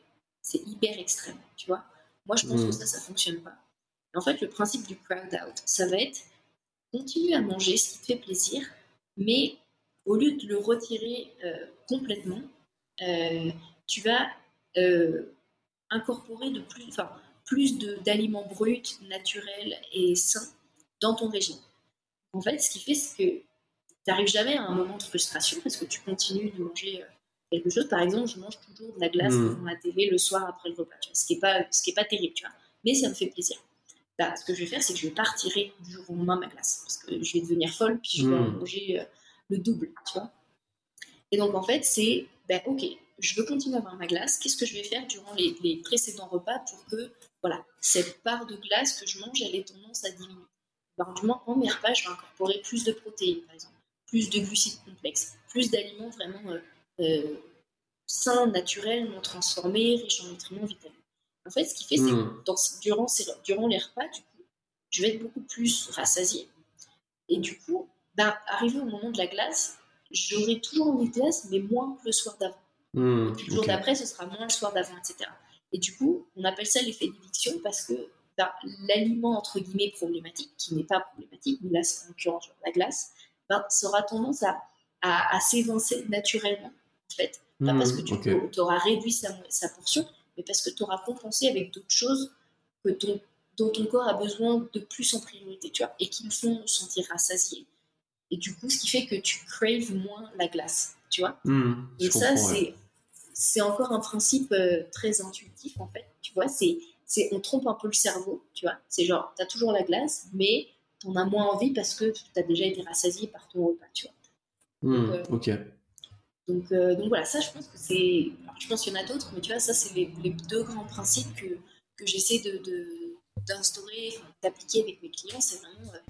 enfin, avec moi, c'est pas de restriction, pas de privation, pas de il faut, faut pas se sentir coupable. Quoi. La, nourriture, c'est fait pour se sentir bien aussi, ça véhicule des émotions. Et je pense que d'arrêter ce qui nous fait plaisir du jour au lendemain, c'est jamais bon. Et je pense que c'est pour ça que voilà, il y a tellement de régimes yo-yo qui fonctionnent pas parce que voilà, on mise tout sur un déficit calorique euh, qui fonctionne très bien pendant trois mois, mais dès qu'on se remet à manger normalement, tu vois, ben, tu reprends même, en général, tu reprends encore plus de poids que ce que tu avais au départ. Donc, moi, c'est vraiment le manger intuitivement, en pleine conscience, euh, faire les meilleurs choix, tu vois, et avoir les outils en tête pour faire face aux situations qui peuvent être problématiques, tu vois. Donc, euh, c'est vraiment redonner le pouvoir à la personne. En général, ce que je dis, c'est que moi, je fais, vous dirai jamais quoi faire. Je vous donne les pistes, mais c'est à vous d'être le, participant actif de votre transformation. C'est-à-dire ça va être à vous de, voilà, ensemble, on va trouver les réponses, on va essayer de trouver les réponses. Et je vous donne les outils. Et après, euh, voilà, vous explorez, vous regardez comment ça vous fait sentir, etc. Et puis, euh, puis voilà. Ok, ouais, c'est super intéressant. Ça fait écho à une conversation aussi que j'ai eue euh, avec Jean-François Lopez, qui, s'est aussi formé à une école, c'est peut-être la même que toi d'ailleurs, américaine. Et il me partageait aussi un peu ce, même exemple-là, qui était de se dire à quelqu'un qui va prendre un café au lait avec du sucre tous les matins aussi, bah, tu vas dire, ok, est-ce que tu penses que tu peux peut-être commencer à prendre ton café au lait et enlever juste le sucre le matin ou mettre deux, seulement un bout de sucre versus deux bouts de sucre. Et on va faire ça pendant trois semaines. Et vraiment être dans une, une logique aussi de progressivité. C'est de dire que souvent, on, bah voilà, on va donner des listes toutes faites, on va dire voilà, euh, est-ce que tu penses faire ça, ça, ça? Au final, c'est trop, et du coup, on abandonne. Et c'est aussi de se dire, ok, euh, poser la question, je pense, à la personne sur euh, une échelle de 1 à 10, comme, selon toi, quelle est la note sur laquelle tu penses pouvoir t'engager? Est-ce que tu penses que c'est 10 sur 10, je vais y arriver? Ou est-ce que c'est déjà 2 sur 10 Parce que sinon, euh, c'est même pas la peine. C'est même pas, ah ouais. même pas la peine. Si, si, tu mets en place quelque chose, la personne, elle sait déjà dans sa tête qu'elle le fera pas, bah c'est foutu quoi. En fait, c'est que déjà, tu ne lui auras pas posé la question est-ce que c'est faisable pour vous? Si elle te dit non, bah, tu dis ok, je me suis planté, on va trouver une autre solution. Mais hmm. si tu, si tu fonces dans le tas avec. Euh, enfin, en général, les nutritionnistes, c'est un peu ça, des fois, le problème, ou les diététiciens, c'est qu'ils donnent un plan qui est à peu près personnalisé et c'est euh, bon, bah tiens, tu suis ce plan alimentaire et puis on se revoit dans deux semaines. Sauf que, hmm. enfin, tu vois, la personne, peut-être que pour le plan alimentaire que tu lui as donné, lui a donné, bah, il faut qu'elle fasse sa cuisine, sauf que la personne, elle n'a pas le temps, elle travaille. Donc, du coup, ben, ça, déjà, elle va pas le faire, tu vois. Donc, en fait, c'est plein de questions aussi. Je pense que, et ton métier comme pour le mien, c'est vraiment euh, poser des questions, quoi, et écouter les, gens parler. Parce que si, c'est nous qui parlons la moitié du temps, euh, c'est qu'il y a un truc qui cloche, tu vois. Totalement. Totalement, bah, c'est super, euh, super pertinent. Et j'avais une, une, dernière question sur l'alimentation. Après, j'aimerais qu'on explore un petit peu le, les quelques bonnes habitudes à côté euh, que tu, que tu, toi, tu, tu, pratiques et que tu peux conseiller aux personnes avec qui tu travailles. Mais déjà, euh, toi, tu, effectivement, tu, tu, dans ton public cible, en tout cas, avec qui tu as envie de travailler, c'est plutôt les entrepreneurs. Euh, est-ce qu'une alimentation pour entrepreneurs va être potentiellement différente d'une alimentation d'une personne entre guillemets normale. Alors je sais bien qu'on a parlé de bio-individualité et que tout s'adapte en fonction de la personne. Mais est-ce que par rapport à quelqu'un qui a un, voilà, quand même, qui est souvent euh, sur un rythme assez euh, soutenu, qui est souvent intense, soumis au stress, euh, soumis à l'incertitude chronique, est-ce que tu, tu, tu vois, as une approche un peu différente pour ce type de public ou? Pas spécialement ben, en fait, ça va être. Alors, oui, l'alimentation, ça va être important, mais ça va être aussi des, des des petits tips de productivité, des choses euh, tout simples qui ont, qui ont la, nourriture a un impact vraiment sur ton niveau d'énergie, sur ta concentration, etc. Donc c'est pas c'est non seulement pour se sentir bien physiquement, mais c'est aussi la nourriture qui va pouvoir soutenir ta productivité durant la journée. On le sait, euh, les entrepreneurs, on est toute la journée devant l'ordi, on est le cul vissé sur une chaise, on ne bouge pas. Euh, c'est d'ailleurs un gros problème de sédentarité. Et en fait, déjà, je pense que niveau alimentation, la, santé cognitive, donc tout ce qui est relatif au cerveau, ça va être super important. Euh, donc ça va être, tu vois, des, des, aliments qui soutiennent la, santé du cerveau, comme les noix, les myrtilles, les poissons gras, les oméga 3, tu vois, l'huile d'olive, euh, tous les, tous les lipides naturels. Donc tu vois, les, les oléagineux, les, poissons gras, etc. Ça, c'est super pour la, santé euh, cognitive. Euh, aussi, un petit axe très sympa, c'est que donc, les entrepreneurs qui carburent au café, c'est toujours mieux de, de, de délayer la. Délayer délayer C'est toujours mieux, entre guillemets, de repousser. de repousser, ouais. ouais. 90 euh, à 120 minutes après le lever. En fait, hmm. plus la tasse de café est prise tard dans la journée, euh, plus ça va permettre d'éviter euh, des crashs d'énergie durant l'après-midi. Euh, ça, je me souviens plus très bien, mais c'est avec une hormone dans le cerveau, en fait, où en fait, quand elle est stimulée par le café trop tôt le matin, en fait, elle c'est comme avec le sucre, en fait. Tu as un sucre. mais bon, là, c'est l'adénosine aussi, ouais, c'est ça, ça m'a Exactement. Hmm. Exactement, adénosine. Je me souvenais plus du nom. Enfin, j'avais ça en tête, mais je me suis dit, peut-être une bêtise. Donc, euh, non, c'est ça, l'adénosine. Et en fait, tu sais, les, les, gens qui se lèvent et la première chose qu'ils font, même avant de boire un grand verre d'eau, c'est prendre un shot de café. Ça, typiquement, euh, ça va. Pour l'après-midi, ça risque de, de, faire de générer un crash d'énergie, tu vois. Donc, si ta tasse de café, tu peux la prendre entre 1h30 à 2h après ton lever. Ça, déjà, c'est une super bonne petite technique pour déjà euh, garder du jus durant l'après-midi. Ça va être aussi euh, pour les entrepreneurs, mais comme pour toute personne, je pense, ça va vraiment être de faire focus sur les protéines le matin. Euh, je sais mmh. qu'en France, on a voilà l'habitude du petit déjeuner avec full carbs, avec le pain, le beurre, etc. Euh, je suis pas parfaite, je le fais aussi hein, de temps en temps, j'avoue. Mais ça, euh, concrètement, c'est vraiment la recette pour avoir. Ah, pas pour le pic d'insuline, c'est génial. ah, c'est génial. L'après-midi, tu deviens une vraie loque. Le problème, c'est ça. C'est une catastrophe. Et, euh, donc ça, je pense que déjà, ça devrait être l'habitude. Tu sais, au début, on se foutait de la gueule des Anglais avec leur, leur English breakfast. Ah bah ouais. En fait, eux ont raison. Ils ont tellement raison, je suis d'accord avec toi. Même, tu vois, quand tu vas dans les hôtels et que tu il y a des œufs brouillés, des machins, bon, je te dis, ils sont fous, hein, je vais pas manger des œufs le matin. Allez, les gâteaux, les machins. Et en fait, non, c'est que c'est que c'est vraiment soutenable de, de prendre un, petit déj protéiné. Alors, les gens disent, ah oui, mais c'est salé, moi je peux pas, etc. Alors, il peut y avoir un peu de sucre dans le petit déjeuner, hein, mais l'important, c'est vraiment quand on a un estomac vide, la première chose à faire, c'est de surtout pas manger de sucre. Parce que là, le pic d'insuline va être énorme, et là, ça va faire les montagnes russes, et on va avoir pas d'énergie, on va manger du sucre pour avoir de l'énergie, et rebalance, tu vois. Donc, ça va être vraiment petit déjeuner protéiné, donc ça peut être un fromage, jambon, des œufs, euh, même des restes de la veille, quoi, un avocat, ou même des mmh. restes de salade de la veille. Vraiment petit déjeuner, c'est pas, c'est pas censé être un dessert. Et là, je pense que c'est vraiment ce qui est en train c'est clair. Que le petit déjeuner, c'est devenu un dessert, une petite surprise, tu vois, donc euh, c'est, une catastrophe. Tu sais, pour ça que les enfants sont hyper actifs aussi, hein, si on leur verse, des céréales. Ah bah, c'est clair. C'est une catastrophe.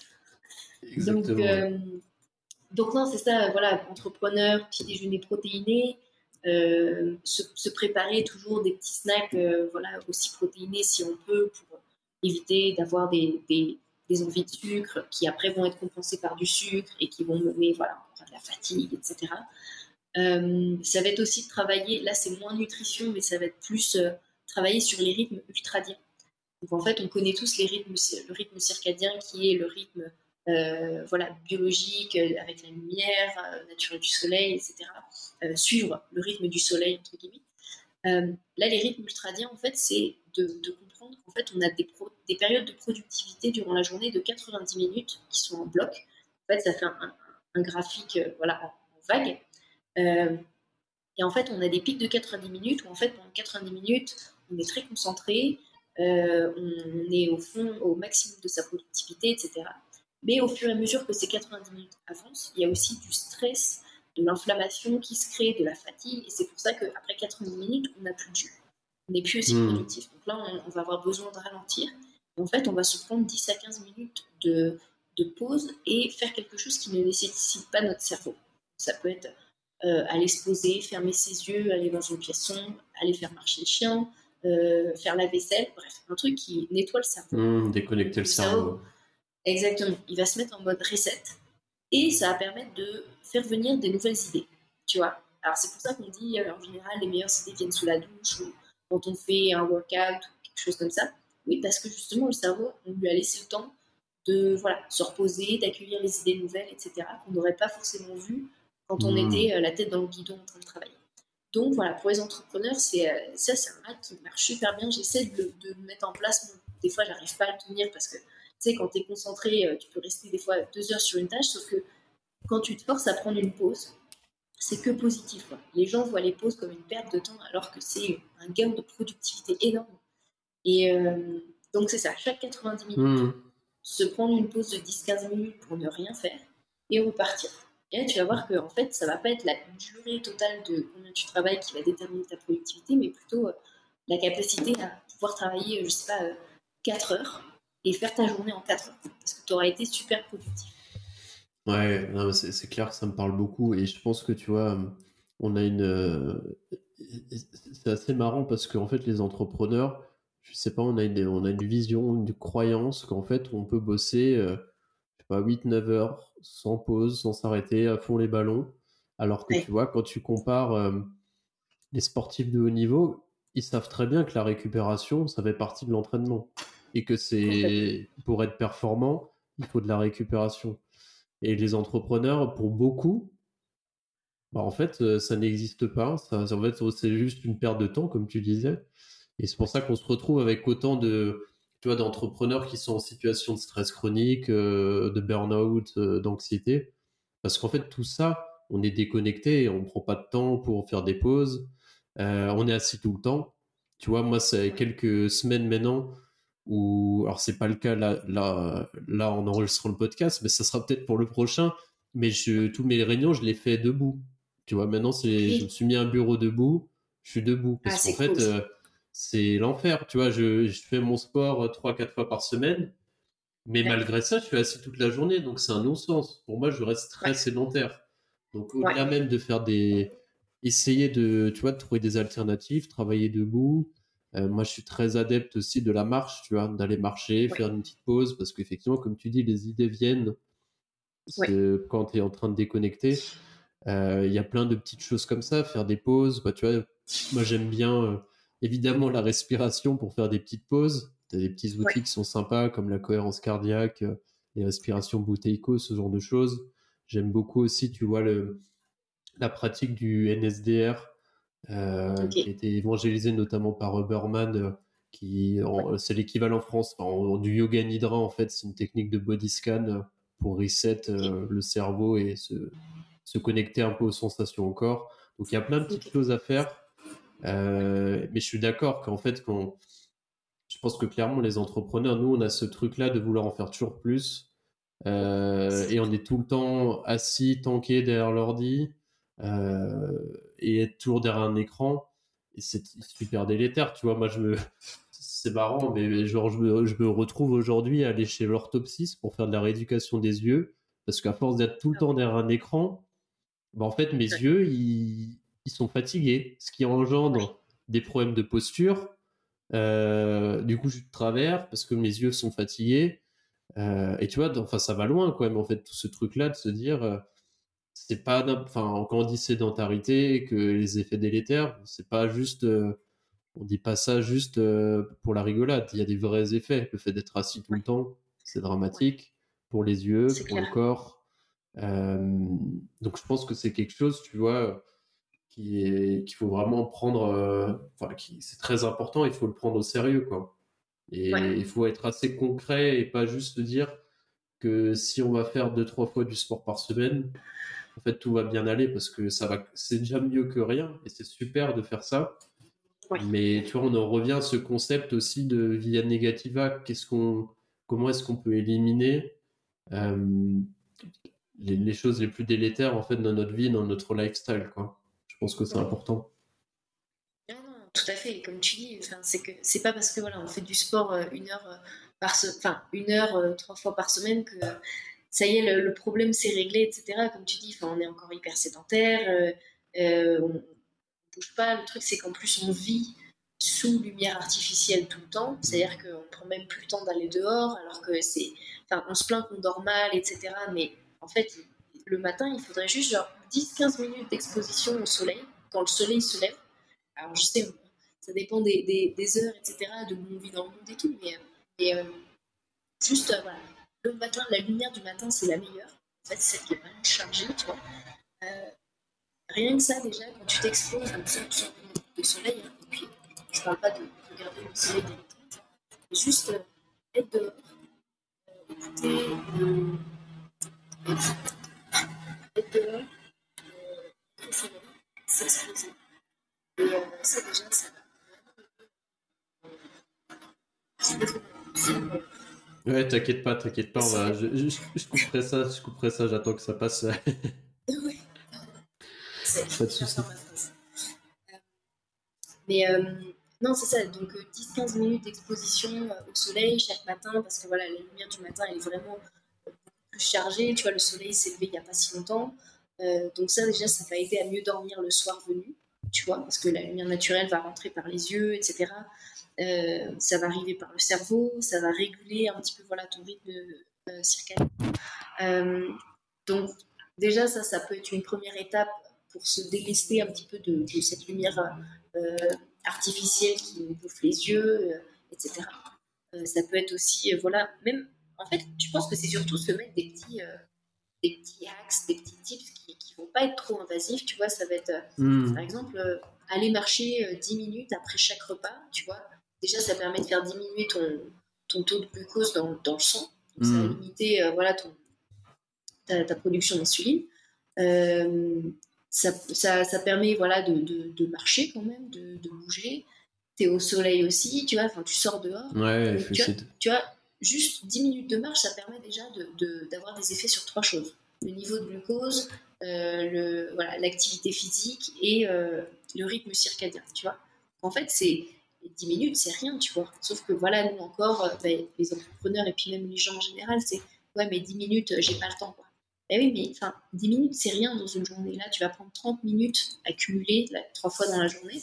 Et enfin, ça, c'est un effet composé qui, dans le futur, tu, seras vraiment euh, content d'avoir fait ces petits efforts, tu vois. Et 30 minutes de gâcher, entre guillemets, dans sa journée, combien de temps on passe sur le téléphone ou à la machine à café ou machin, ça, c'est du temps perdu, tu. Alors que Ouais, 10 c'est minutes clair. de marche, c'est juste bénéfique.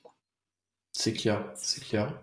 Et d'ailleurs, je voulais revenir sur un truc, euh, j'ai découvert moi assez récemment, tu parlais effectivement de d'aller marcher un petit peu pour diminuer le, ton niveau d'insuline juste après euh, un repas. J'ai aussi, Ouais. aussi lu que commencer son repas, euh, notamment avec un petit vinaigre de cidre, et en commençant en mangeant les protéines et des lipides, et finissant plutôt avec les glucides, avait aussi un, affa- un aspect, enfin, un, un aspect positif sur ton niveau d'insuline.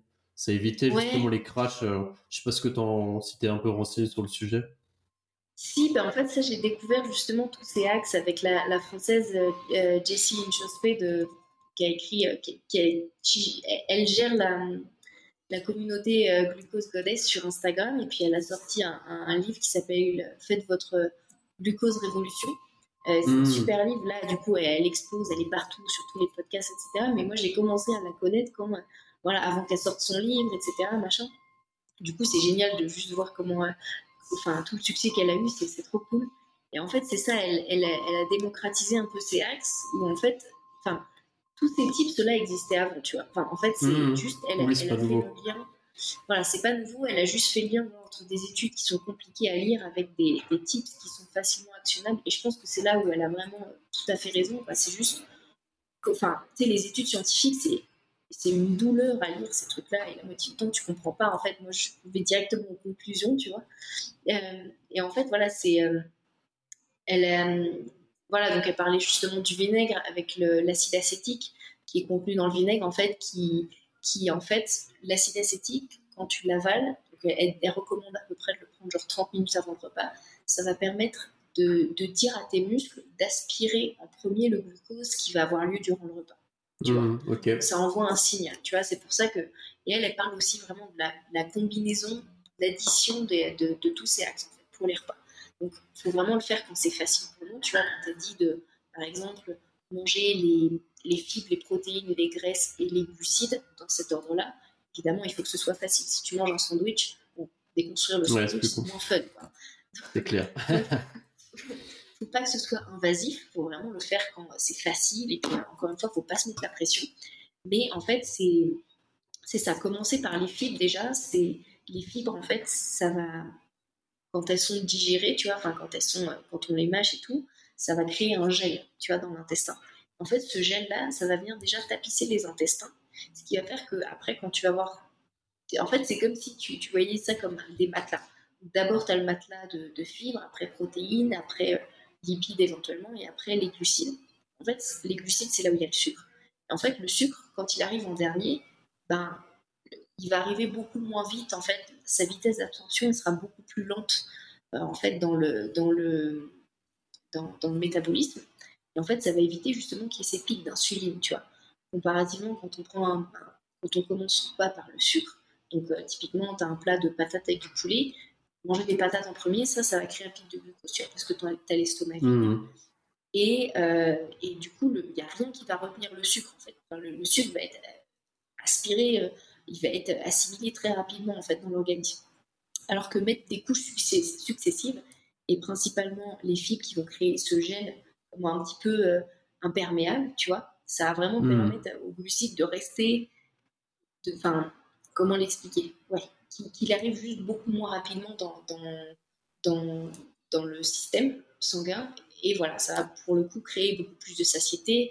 Euh, tu vas beaucoup moins avoir envie de fringale dans l'après-midi. Tu vas avoir aussi moins de crash d'énergie, etc. Donc euh, oui, c'est vrai que le, l'ordre dans lequel on mange ses aliments a son importance. Ça c'est vrai, mais hmm. c'est facile. Exactement, c'est intéressant. Cool, super intéressant. Je, vais t'emmener sur, euh, sur euh, le dernier sujet que je voulais creuser avec toi, c'est la partie entraînement. Je sais que toi, c'est quelque chose que tu as aussi découvert ces dernières années, l'entraînement sportif. Je sais que tu, tu, tu, parles souvent aussi sur ton LinkedIn des, tu vois, du travail de force. Euh, et, c'est vrai que c'est pas un sujet qu'on voit beaucoup de, tu vois, de, de mecs, d'hommes, de parler de ça, de l'entraînement de force. Euh, beaucoup moins de femmes, parce que effectivement, euh, c'est peut-être moins valorisé. Mais alors qu'il y a énormément de, tu vois, d'effets positifs sur la santé, sur le mental, sur la confiance en soi. Et c'est vachement intéressant, tu vois, de suivre un peu les études sur la longévité et on, quand on regarde les dernières études, on voit souvent que plus on, plus on, a une masse musculaire importante euh, longtemps dans sa vie, donc quand on atteint un âge, on va dire, un peu plus avancé, plus on a de chance aussi de bien vieillir. Euh, d'où l'intérêt, tu vois, de lutter contre euh, bah, la perte musculaire quand on commence à atteindre un certain âge. Donc pour moi, ça a été aussi, tu vois, j'ai été longtemps plutôt sport cardio avec du vélo, de la course à, course à pied, du trail. Et là, ça fait, tu vois, deux ans que, que je fais toutes les semaines du crossfit, donc de l'entraînement, euh, haltérophilie, du poids, de la force. Et, j'ai vu beaucoup d'impacts positifs, tu vois, sur ma, santé, mon mental, ma confiance en moi. Euh, et je trouve que c'est vraiment, pour le coup, j'ai eu, il y a eu un vrai transfert aussi de, sur mes autres disciplines un peu favorites, sur le cardio le fait que d'aller faire euh, de la musculation et du crossfit, bah, ça a amélioré aussi ma condition sur le vélo, sur le trail. Donc, euh, je trouve ça vachement intéressant. Toi, qu'est-ce que, qu'est-ce que tu peux nous en dire? Qu'est-ce qui t'a amené à, t'intéresser à tout ça? Euh, Oui, bah en fait, quand j'étais, euh, quand j'étais à Montréal, je travaillais dans un, dans un gym. Ils appellent ça un gym. Ok. et, et, et du coup, j'ai été, euh, je suis rentrée un petit peu dans ce monde-là où, euh, où, voilà, tu voyais euh, tout le monde faire du sport tout le temps et c'était un peu le culte de, de la performance, etc. Mmh. il y avait énormément de poids. Il y avait aussi des cours de groupe, etc. Il y avait des hits, high intensity interval training. Et, et c'était cool. Et, et, en fait, ça m'a, il y avait cet esprit de communauté. Ça m'a vraiment donné envie de, de, de m'y mettre. Et, comme tu dis, en fait, le CrossFit, je pense que c'est vraiment le sport, la discipline la plus complète parce que ça combine l'intensité et ça combine aussi la force, tu vois. Et en fait, il y a des études, euh, il y a une étude qui a montré, que j'avais lu un jour, qui disait que la combinaison des deux, enfin, la force amène des bénéfices sur la santé, tandis que l'intensité apporte d'autres bénéfices. en fait, la combinaison des deux, c'est juste le cocktail mmh. magique pour justement soutenir une, santé sur le long terme, tu vois. Euh, après, voilà, il faut bien être au courant que pour certains, euh, le, crossfit ou même la force, ça peut être très traumatisant et très stressant. Mmh, totalement. Du coup, mmh. ces personnes-là vont peut-être préférer des sports plus doux comme le yoga, comme le pilate aussi, qui est très très bon. Ouais, c'est clair. Donc encore une fois, ça, peut ne pas convenir à tout le monde, tu vois. chacun va trouver sa discipline. Mais c'est vrai que, comme tu disais, la, force, et chez les filles, c'est vrai que Enfin, moi, je sais que je, vais à la salle et il n'y a pas beaucoup. Enfin, il y a des filles, tu vois, mais euh, bon, encore très peu par rapport aux garçons, tu vois. Et les filles, bah, on les retrouve sur les tapis de course ou sur le vélo elliptique. Et, en fait, enfin, c'est con parce qu'à un moment, le cardio, tu, quand tu veux perdre du poids, c'est pas le cardio qu'il faut, qu'il faut faire. À un moment, ça, tu, vas, tu vas être sur un plateau et tu vas plus bouger, tu vois, tu vas hmm. plus arriver à perdre de poids. Et il faut, il faut faire travailler les muscles, il faut, euh, il faut utiliser la force, il faut utiliser des poids. Enfin, c'est comme ça que nos ancêtres bougeaient aussi, tu vois. Enfin, tu vois, il y a... là, ça devient, on a, j'ai l'impression que juste faire du cardio, c'est ton corps, il reste le même niveau de, fragilité. C'est-à-dire que si tu veux être capable d'encaisser dans la vie, euh, euh, aussi bien même des, des chocs émotionnels, des choses comme ça, je pense qu'il faut, je sais pas, je, je sais pas. Après, peut-être que là, je, je, divague un petit peu, tu vois, mais je. Non, non, mais je te rejoins. Moi, je pense qu'effectivement, tu as raison. Et, et moi, je, tu vois, je, j'aime beaucoup cette philosophie de l'Hormèse de sortir de, d'élargir sa zone de confort, tu vois.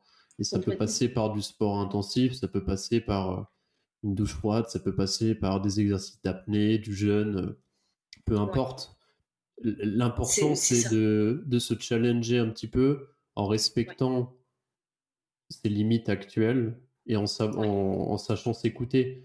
Euh, parce que pour moi, toutes ces, toutes ces expériences, on va dire hormétiques, tu vois, euh, elles sont intéressantes parce que ça te ça t'amène dans des états de conscience aussi qui sont, euh, je dirais presque un peu modifiés, entre guillemets, t'es ultra dans le flow. Et en fait, ça fait vraiment des déclics aussi sur le côté psychique, émotionnel qui sont intéressants et ça renforce le muscle tu vois, de, du mental, qui se dit, ok, de la confiance en soi. Tu vois, genre euh, prendre une douche froide euh, tous les matins. C'est sûr, il y a beaucoup de gens qui comprennent pas, ils se disent, ces, ces gens-là, ils sont tarés. Mais si tu le fais, si tu le fais correctement, en te respectant, il y a des jours où tu n'as pas envie, tu le fais pas. Moi, il y a des jours où j'ai pas envie, je fais pas. Il y a des jours, c'est seulement les jambes. Euh, des fois, c'est entière, des fois, c'est chaud-froid.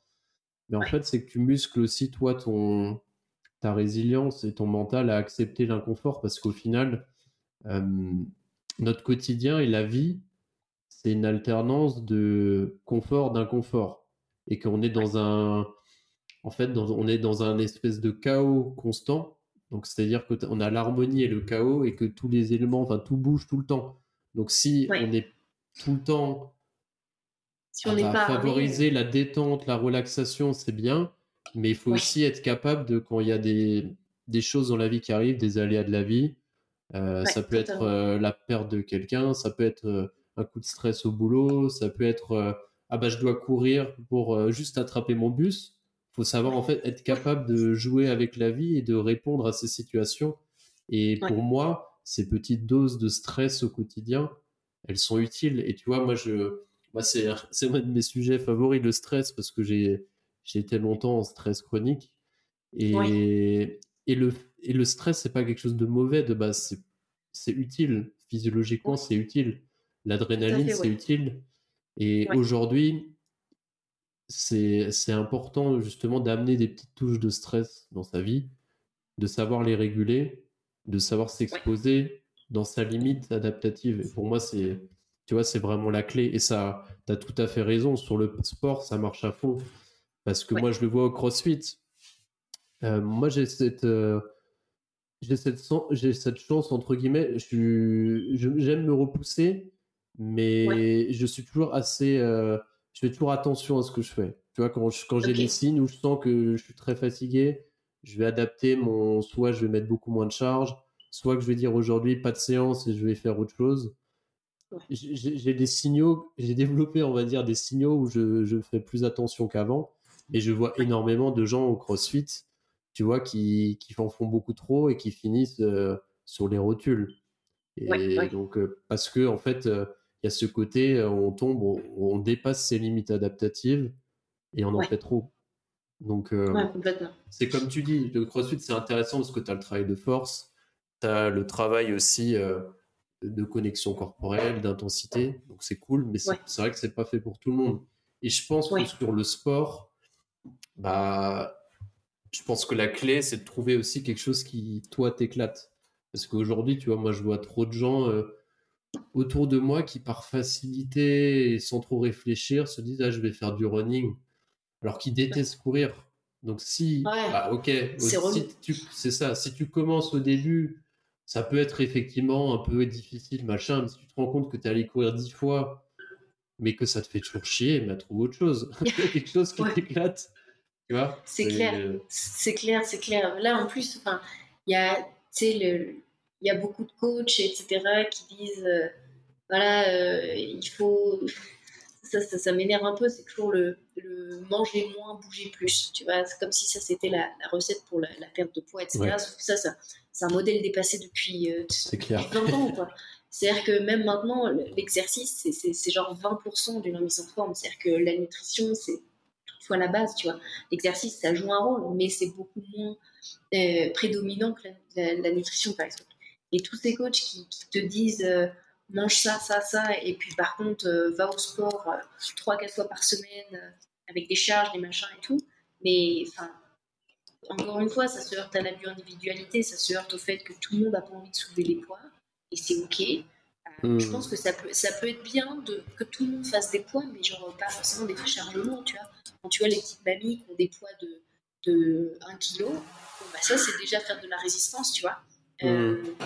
donc donc euh, je, pense que définitivement la, la, la force c'est quand même génial parce que ça t'aide à bien dormir, ça, ça, ça développe euh, la sérotonine, tu vois, ça, ça, produit des hormones du bonheur, etc. Tu, tu, tu, te sens bien après, tu te sens revigoré. Franchement, à chaque fois que j'ai pas envie d'aller au sport, j'y vais et en fait, euh, ça me redonne l'énergie qui était à la base l'excuse pour pas y aller, tu vois, genre j'ai pas d'énergie. Va faire 30 minutes et après, tu auras plein de jus, je peux te l'assurer. Donc, euh, donc, ouais, je pense que euh, ça vaut pas le coup de se prendre la tête. Vraiment, comme tu dis, vraiment faire un sport qui nous éclate parce que justement, ça, c'est notre petite bulle d'oxygène dans, dans, dans, la journée, tu vois. Donc, autant que ce soit un truc fun qui nous apporte du plaisir et pas qui nous fasse souffrir en mode putain, je, déteste le sport et je fais du sport juste parce que comme ça je peux manger plus. Non, faut, faire du sport, c'est vraiment la célébration de tout ce que notre corps peut faire. Donc, vraiment honorer son corps en mhm. permettant de se dépasser, de faire des choses qui. Tu le corps est une machine incroyable, tu vois. Donc, si on, limite juste le mouvement à je vais faire du mouvement comme ça, je vais pouvoir manger plus ce soir ou machin, ça, peut marcher aussi. Hein. des fois, je... c'est pour ça que je... c'est une excuse que je me donne pour aller faire du sport, tu vois. Mais c'est, ça doit être avant tout, je pense, euh, voilà, mon corps, il est capable de faire ça, c'est une super machine. Bon, bah, on va voir euh, ce qu'il a dans le ventre, tu vois. Et donc, euh, voilà, comme tu dis, se challenger, se repousser nos propres limites pour après être capable de, d'encaisser bien plus que, que du, du choc physique, entre guillemets, mais être aussi capable de d'être plus résilient, etc. Je pense que ça, c'est hyper pertinent ce que tu as dit. Hmm. C'est quoi les. C'est quoi les, dernières habitudes ou des façons que tu avais de faire euh, que tu as remises en question? Par rapport à la santé globalement hmm. Par rapport à la santé, ben, déjà, euh, on en a beaucoup parlé, c'était les dogmes. Là, déjà, euh, tu vois, j'ai c'était pas nécessairement des choses que je faisais sur le plan euh, matériel, qu'est-ce que je mangeais ou je mangeais pas, mais c'était surtout ma façon de penser. C'est-à-dire que j'ai, quand j'ai commencé à m'intéresser à la nutrition, j'ai commencé à, faire mes cours, euh, etc., auprès de, de, euh, j'étais vraiment dans ce mode, je découvre plein de contenus, j'écoute des podcasts, lis des livres et tout. Du coup, voilà, je sais qu'il faut que je fasse ça, il faut que je fasse ça, il faut pas que je fasse ça, et puis ça va être le même pour les personnes que je coach. Et euh, non, en fait, pas du tout. C'est-à-dire que plus j'en apprends, plus je me rends compte que je ne sais rien. Ça, c'est un fait. Clair. Mhm. Et, c'est cool parce que je me dis, euh, ok, en fait, euh, c'est ça. Plus, j'en découvre, plus je me dis, mais en fait, il reste tellement de choses que je sais pas, quoi. Et du coup, c'est cool, quoi. Mais ce qui est, c'est que le problème avec la nutrition, c'est que tu sais pas Enfin, c'est vite compliqué, quoi. Tout le monde a un avis sur tout. Et puis, euh, tu lis un livre qui te dit noir et l'autre livre te dit surtout pas noir, c'est blanc. Donc, en fait, tu peux vite devenir zinzin et. et, ah ouais, c'est clair. Tout ça.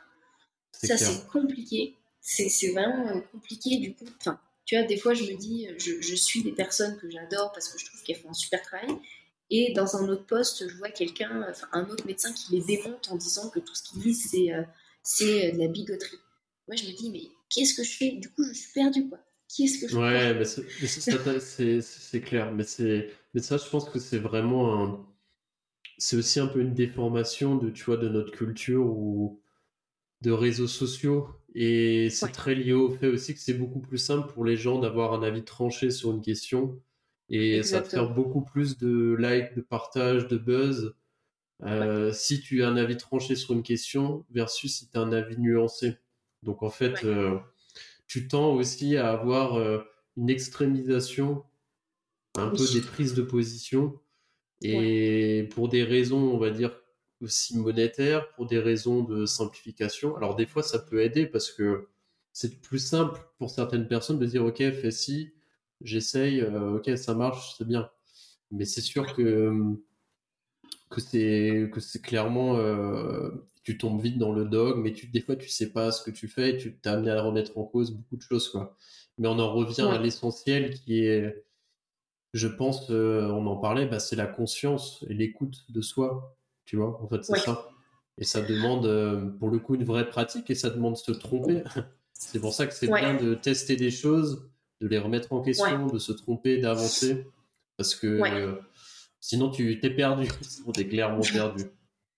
Non, c'est clair, c'est clair. Du coup, du coup, ça c'est quelque chose que j'ai fait, c'est qu'au lieu maintenant d'avoir un avis super tranché, eh ben j'essaie d'être beaucoup plus modéré, de mettre beaucoup plus de conditionnel dans, dans ce que j'écris. Tu vois, c'est euh, cette étude a montré que tal tal euh, pourrait, euh, tu vois, tu vois, faire des suppositions et jamais rester trop tranché parce que du coup, être dans le conditionnel, tu vois, ça amène la discussion et tu peux voir un petit peu les points de vue de chacun. Donc ça, je pense que c'est intéressant. Et, euh, et, oui, définitivement, les dogmes, tu vois, est-ce qu'il faut être euh, tous végétariens, tous carnivores, tous machin et tout Ben voilà, encore une fois, moi, euh, au début, j'avais un peu mon avis et puis après, je me suis dit, ben non, écoute, comment les autres se sentent par rapport à un régime alimentaire, ça ne regarde que eux, en fait. Et c'est un peu ça, c'est que personne n'a à se justifier, tu vois. Euh, si les mmh. personnes ont envie d'être végétariennes ou carnivores, machin, ben, elles, le, elles le font parce qu'elles ont certainement les bonnes raisons de le faire, tu vois. Donc c'est vraiment être dans ce mode de, de compassion pour les autres, compassion pour soi-même, accepter le fait qu'on n'ait pas toutes les réponses, qu'on ne puisse pas aider tout le monde, qu'il y a des choses qui sont encore sans réponse, tu vois. Donc c'est vraiment des, des, choses que j'essaie de mettre en place au quotidien d'un point de vue vraiment, euh, quand je crée du contenu, par exemple, même quand j'interagis je, avec les gens, c'est pas, tu vois, tant sur ma façon de manger, euh, mais c'est vraiment euh, ma manière de, de, réfléchir à changer, tu vois, pour être plus dans l'empathie, dans la compassion, dans essayer de comprendre et pas essayer de soigner ou de fixer à tout prix. Parce qu'on n'est pas là pour fixer les gens ou réparer les gens, il n'y a rien de mal avec les gens. Les gens ont besoin de trouver leur propre cheminement, tu vois, le cheminement vers leur réponse. Et, et, voilà, et nous, si on peut être là, toi par la respiration, moi par l'alimentation, si on peut être là pour les accompagner, les aider à trouver leurs propres réponses, tu vois, en leur posant les bonnes questions, alors déjà, voilà, on a tout gagné. Quoi. Mais moi, je sais très bien que je suis pas experte, je serai jamais une experte. Moi, j'aime plutôt me voir comme une exploratrice, tu vois. Encore une fois, avec des suppositions, mmh. du conditionnel, etc. J'accepte le fait que mes connaissances soient limitées, mais j'essaie d'en apprendre un peu plus chaque jour. Et, euh, et voilà, et, si, et, encore une fois, voilà, s'il y a des gens euh, qui, qui, veulent des, des, des rééquilibrages alimentaires, des plans très spécifiques, etc. Moi, je pourrais pas les aider parce que je suis pas nutritionniste, je suis pas diététicienne, je suis pas euh, apte à donner des conseils médicaux. Mais, mais ma force, moi, c'est amener le côté pratique au quotidien, tu vois, avec euh, mmh. du non-jugement, de la compassion. Et c'est euh, OK, ben, raconte-moi ton histoire et puis ensemble, on va essayer de trouver des solutions pour que tu puisses chaque jour soutenir un mode de vie euh, sain et que, que voilà, tu une bonne base pour, euh, pour une santé épanouie euh, sur le long terme.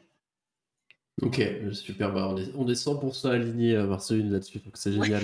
Ce, que je te ce que je te propose, c'est qu'on a que, je t'amène sur la fin de, de cet épisode parce que je pense qu'on pourrait, on pourrait clairement encore discuter des heures. Et je pense qu'on sera, ça, ça fera l'objet d'une partie, partie 2 de ce podcast. Euh, Carrément, franchement, je pense qu'on pourrait échanger très très longtemps. J'aime bien poser à mes invités à chaque fois les, quelques mêmes questions. la première question, si tu avais une routine, une seule routine que tu aimerais garder le restant de tes jours, laquelle tu garderais? Routine, routine du matin ou routine de la journée? Ça peut être, c'est plutôt routine du matin, mais ça peut être routine de la journée aussi. Ok. Bon, bah, un truc que tu fais qui, qui t'amène de, l'énergie, de la bonne humeur euh, et que tu pourrais difficilement t'en passer? Ok. Alors c'est simple, le matin, après avoir jeûné, donc en général je fais du 20h jusqu'à peut-être 11h euh, midi, tu vois, ça dépend jours. Euh, petit déjeuner protéiné avec euh, voilà, des œufs brouillés, de l'avocat. Je suis au Mexique, donc euh, les avocats, euh, ça beaucoup moins cher qu'en France, c'est clair. voilà, avant, très important, grand verre d'eau. le café, voilà, je peux le prendre parce que je me suis réveillée il y a, pas, y a longtemps, donc le café ne risque pas de me causer un crash d'énergie l'après-midi. après, ça va être marcher si je peux, aller prendre 5-10 minutes dehors. Euh, exposition au soleil, euh, si possible en manche courte, euh, et avec le cou dégagé aussi pour que voilà, les rayons du soleil pénètrent un petit peu sur le haut du corps. après, je rentre, pareil, manger avec focus sur les protéines, sur, sur les aliments dont je sais que aujourd'hui, par exemple, j'en ai envie, tu vois. Jamais me forcer à manger des trucs qui me font pas envie mmh. parce qu'après, je sais que il y a un truc qui ne matche pas. je voilà, après, pareil, café. Et puis, euh, un truc vers lequel j'aimerais vraiment tendre, c'est euh, me coucher plus tôt. Euh, j'aimerais beaucoup tenter l'expérience de, de me lever et de me coucher en fonction du rythme du soleil. j'aimerais bien hmm. tester, tester ça. Je pense qu'à Mexico, c'est compliqué parce que. Enfin, à Mexico City, c'est compliqué parce que voilà, tu as de la lumière artificielle qui pollue un petit peu tout dehors et tout. Mais si, si, je, si je reviens en France ou que même je, je vais un je m'imprègne un peu plus de, la nature, je vais un peu plus en nature. C'est quelque chose que j'aimerais beaucoup faire. Me lever le matin, ça peut être à 5-6 heures, tu vois, et me coucher à, 8, mmh. heures, 9 heures. C'est quelque chose qui m'intéresse beaucoup et je suis très curieuse de voir euh, ce que ça pourrait donner. Parce que là, j'ai mmh. je me couche encore trop tard, avec beaucoup d'écrans, euh, juste après, enfin, juste avant de me coucher, ça, je sais que c'est terrible. Euh, donc voilà, c'est à peu près ça ma routine, vraiment Ma routine, c'est focus sur les protéines, euh, aller dehors autant que possible au soleil et boire son café plus tard possible aussi et manger ses aliments dans le bon ordre, si c'est facile. C'est pas mal, c'est facile. C'est pas mal, c'est une bonne routine, c'est top. Génial. Deuxième question, est-ce que tu aurais un livre à me recommander? Euh, Ouais, un livre à recommander. Un livre qui t'a marqué, un livre qui te que, tu aimes recommander euh, sur la santé, sur l'alimentation, peu importe, un livre, euh, premier livre qui te vient?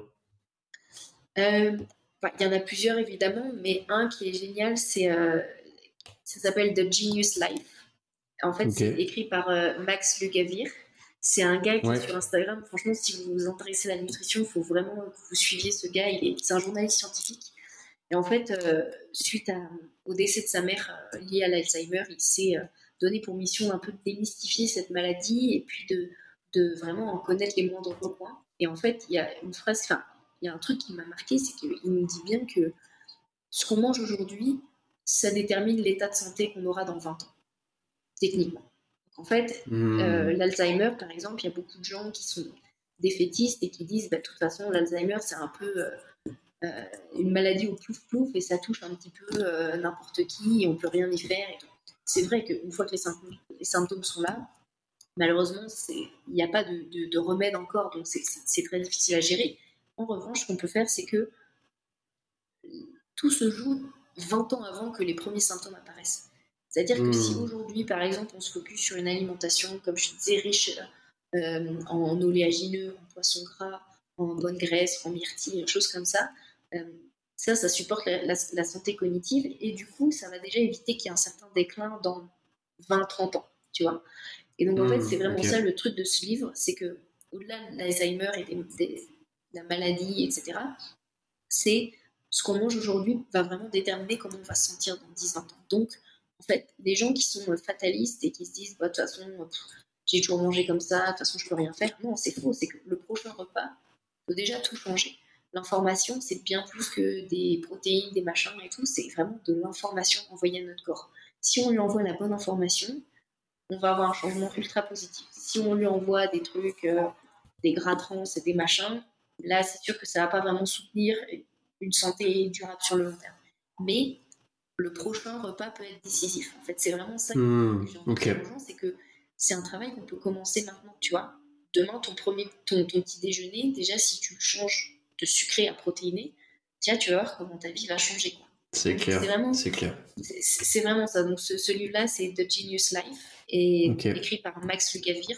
Et il faudrait vraiment que ouais, les gens qui s'intéressent à la santé euh, cognitive, etc., machin, ça, peut être vraiment intéressant de comprendre comment la nourriture affecte notre santé. Euh, génial, bah, génial. Bah, je, suivais euh, sur les réseaux un peu son travail, mais j'ai jamais lu un de ses bouquins, donc tu me donnes une, une raison pour le rajouter sur ma pile à lire de bouquins qui, qui commencent à déborder. Complètement, j'imagine. du, coup, la de, du coup, la troisième question, troisième question, si tu avais un invité euh, à me recommander pour ce podcast idéalement francophone, pour l'instant euh, l'alignement est, francophone, si quelqu'un euh, dans le domaine, bah, peu importe, quelqu'un qui tu penses qu'il serait intéressant que j'interviewe sur ce podcast? C'est une bonne question. Est-ce que ça doit avoir un rapport avec la santé, avec pas spécialement, tu sais, ici le thème du podcast c'est santé, alignement personnel, euh, exploration un peu euh, de plein de choses, du corps, du mental, de, la dimension euh, spirituelle. C'est assez, assez, assez large. Ouais. ben, je dirais, peut-être que tu la connais, Sarah Saïdi. Ouais. Euh, sur Instagram, euh, sur, euh, sur LinkedIn, qui, qui fait des, des breathwork et des, des travails de respiration, des ateliers de, de. Comment ça s'appelle? De, de, respiration, de breathwork, ouais. Ouais, ouais, c'est ça. donc je pense que ça pourrait être intéressant, pourquoi pas. Carrément, ben c'est marrant parce que Ali, que j'ai vu sur ce podcast, on a parlé aussi de, de Sarah. Donc je pense que ça va se faire tôt ou tard, cette histoire. Donc c'est cool. Ah, c'est cool. c'est cool. Euh, et là, c'est la dernière question qui n'est pas vraiment une question. Euh, c'est plutôt c'est pour tous les gens qui ont qui ont bien accroché avec tout ce que tu fais, qui ont envie d'en savoir plus sur tes services, ton accompagnement, de te suivre sur les réseaux sociaux. Comment est-ce qu'on vers quoi on les redirige? Euh, Donc les gens peuvent me retrouver sur LinkedIn. En général, je poste tous les jours. donc Marceline Arthuis. Euh, sur Instagram aussi, où euh, c'est du contenu euh, assez cool aussi, zéro culpabilisant. Voilà, je donne des, mmh. techniques pour, pour, pour voilà, améliorer, optimiser sa santé au quotidien, justement par les, les, nombreux tips, etc. et, puis, et puis sinon, je, vais, je vais lancer mon, accompagnement de, de coaching dans quelques semaines. Donc voilà, si les gens sont intéressés pour voilà, optimiser leur santé, à travers une nutrition bio-individuelle, euh, à travers des techniques de, alimentation en pleine conscience, etc., et qu'ils en ont marre du bullshit de manger moins et bouger plus. Moi, je serais très, très, heureuse de pouvoir, je serais très heureuse de pouvoir les accompagner et puis voilà, qu'on fasse un travail ensemble voilà, sur les émotions, sur l'alimentation, etc. Donc, euh, donc voilà. Génial, génial, super. Bah écoute, je mettrai les, tous les liens dans, dans, dans, le, dans l'épisode du podcast, comme ça ils pourront te, te retrouver sur les réseaux et puis te, t'envoyer un petit message pour ton accompagnement quand tu l'enseigne d'ici quelques semaines. En tout cas, Marceline, c'était un vrai plaisir de t'avoir. Euh, vraiment, c'était très enrichissant et euh, on passer un bon moment et j'espère que ça a plu à tous nos auditeurs, j'en doute pas. Et je te dis à, très bientôt, et puis peut-être pour une part 2 à l'occasion, parce que je pense qu'on a pas mal de sujets encore à explorer. non, c'est clair, c'est clair. Merci à toi euh, infiniment pour, pour l'invitation. C'est vrai que des sujets comme ça, on pourrait en parler pendant des heures, et puis c'était super enrichissant aussi pour moi aussi. Donc, euh, au plaisir de revenir s'il y a une partie 2. Et puis, puis en attendant, bah, continue ton travail. C'est vraiment génial ce que tu fais. Merci à toi. Bah, bah, merci beaucoup, Marceline, ça me fait plaisir. Ça y est, on arrive à la fin de cet épisode. Merci pour votre écoute. J'espère que vous avez pris autant de plaisir que moi. Une conversation vraiment riche et passionnante. Pour m'aider à faire grandir ce podcast, je vous invite à aller glisser une petite note de 5 étoiles sur vos plateformes d'écoute préférées. Et si vous souhaitez vous mettre en mouvement et vous avez envie de travailler avec moi, je propose des coachings pour apprendre à maîtriser votre respiration et à réaligner votre corps, votre cœur et votre esprit. Si le sujet vous intéresse, je vous mets le lien en description. Je vous dis à très bientôt sur l'alignement. Ciao ciao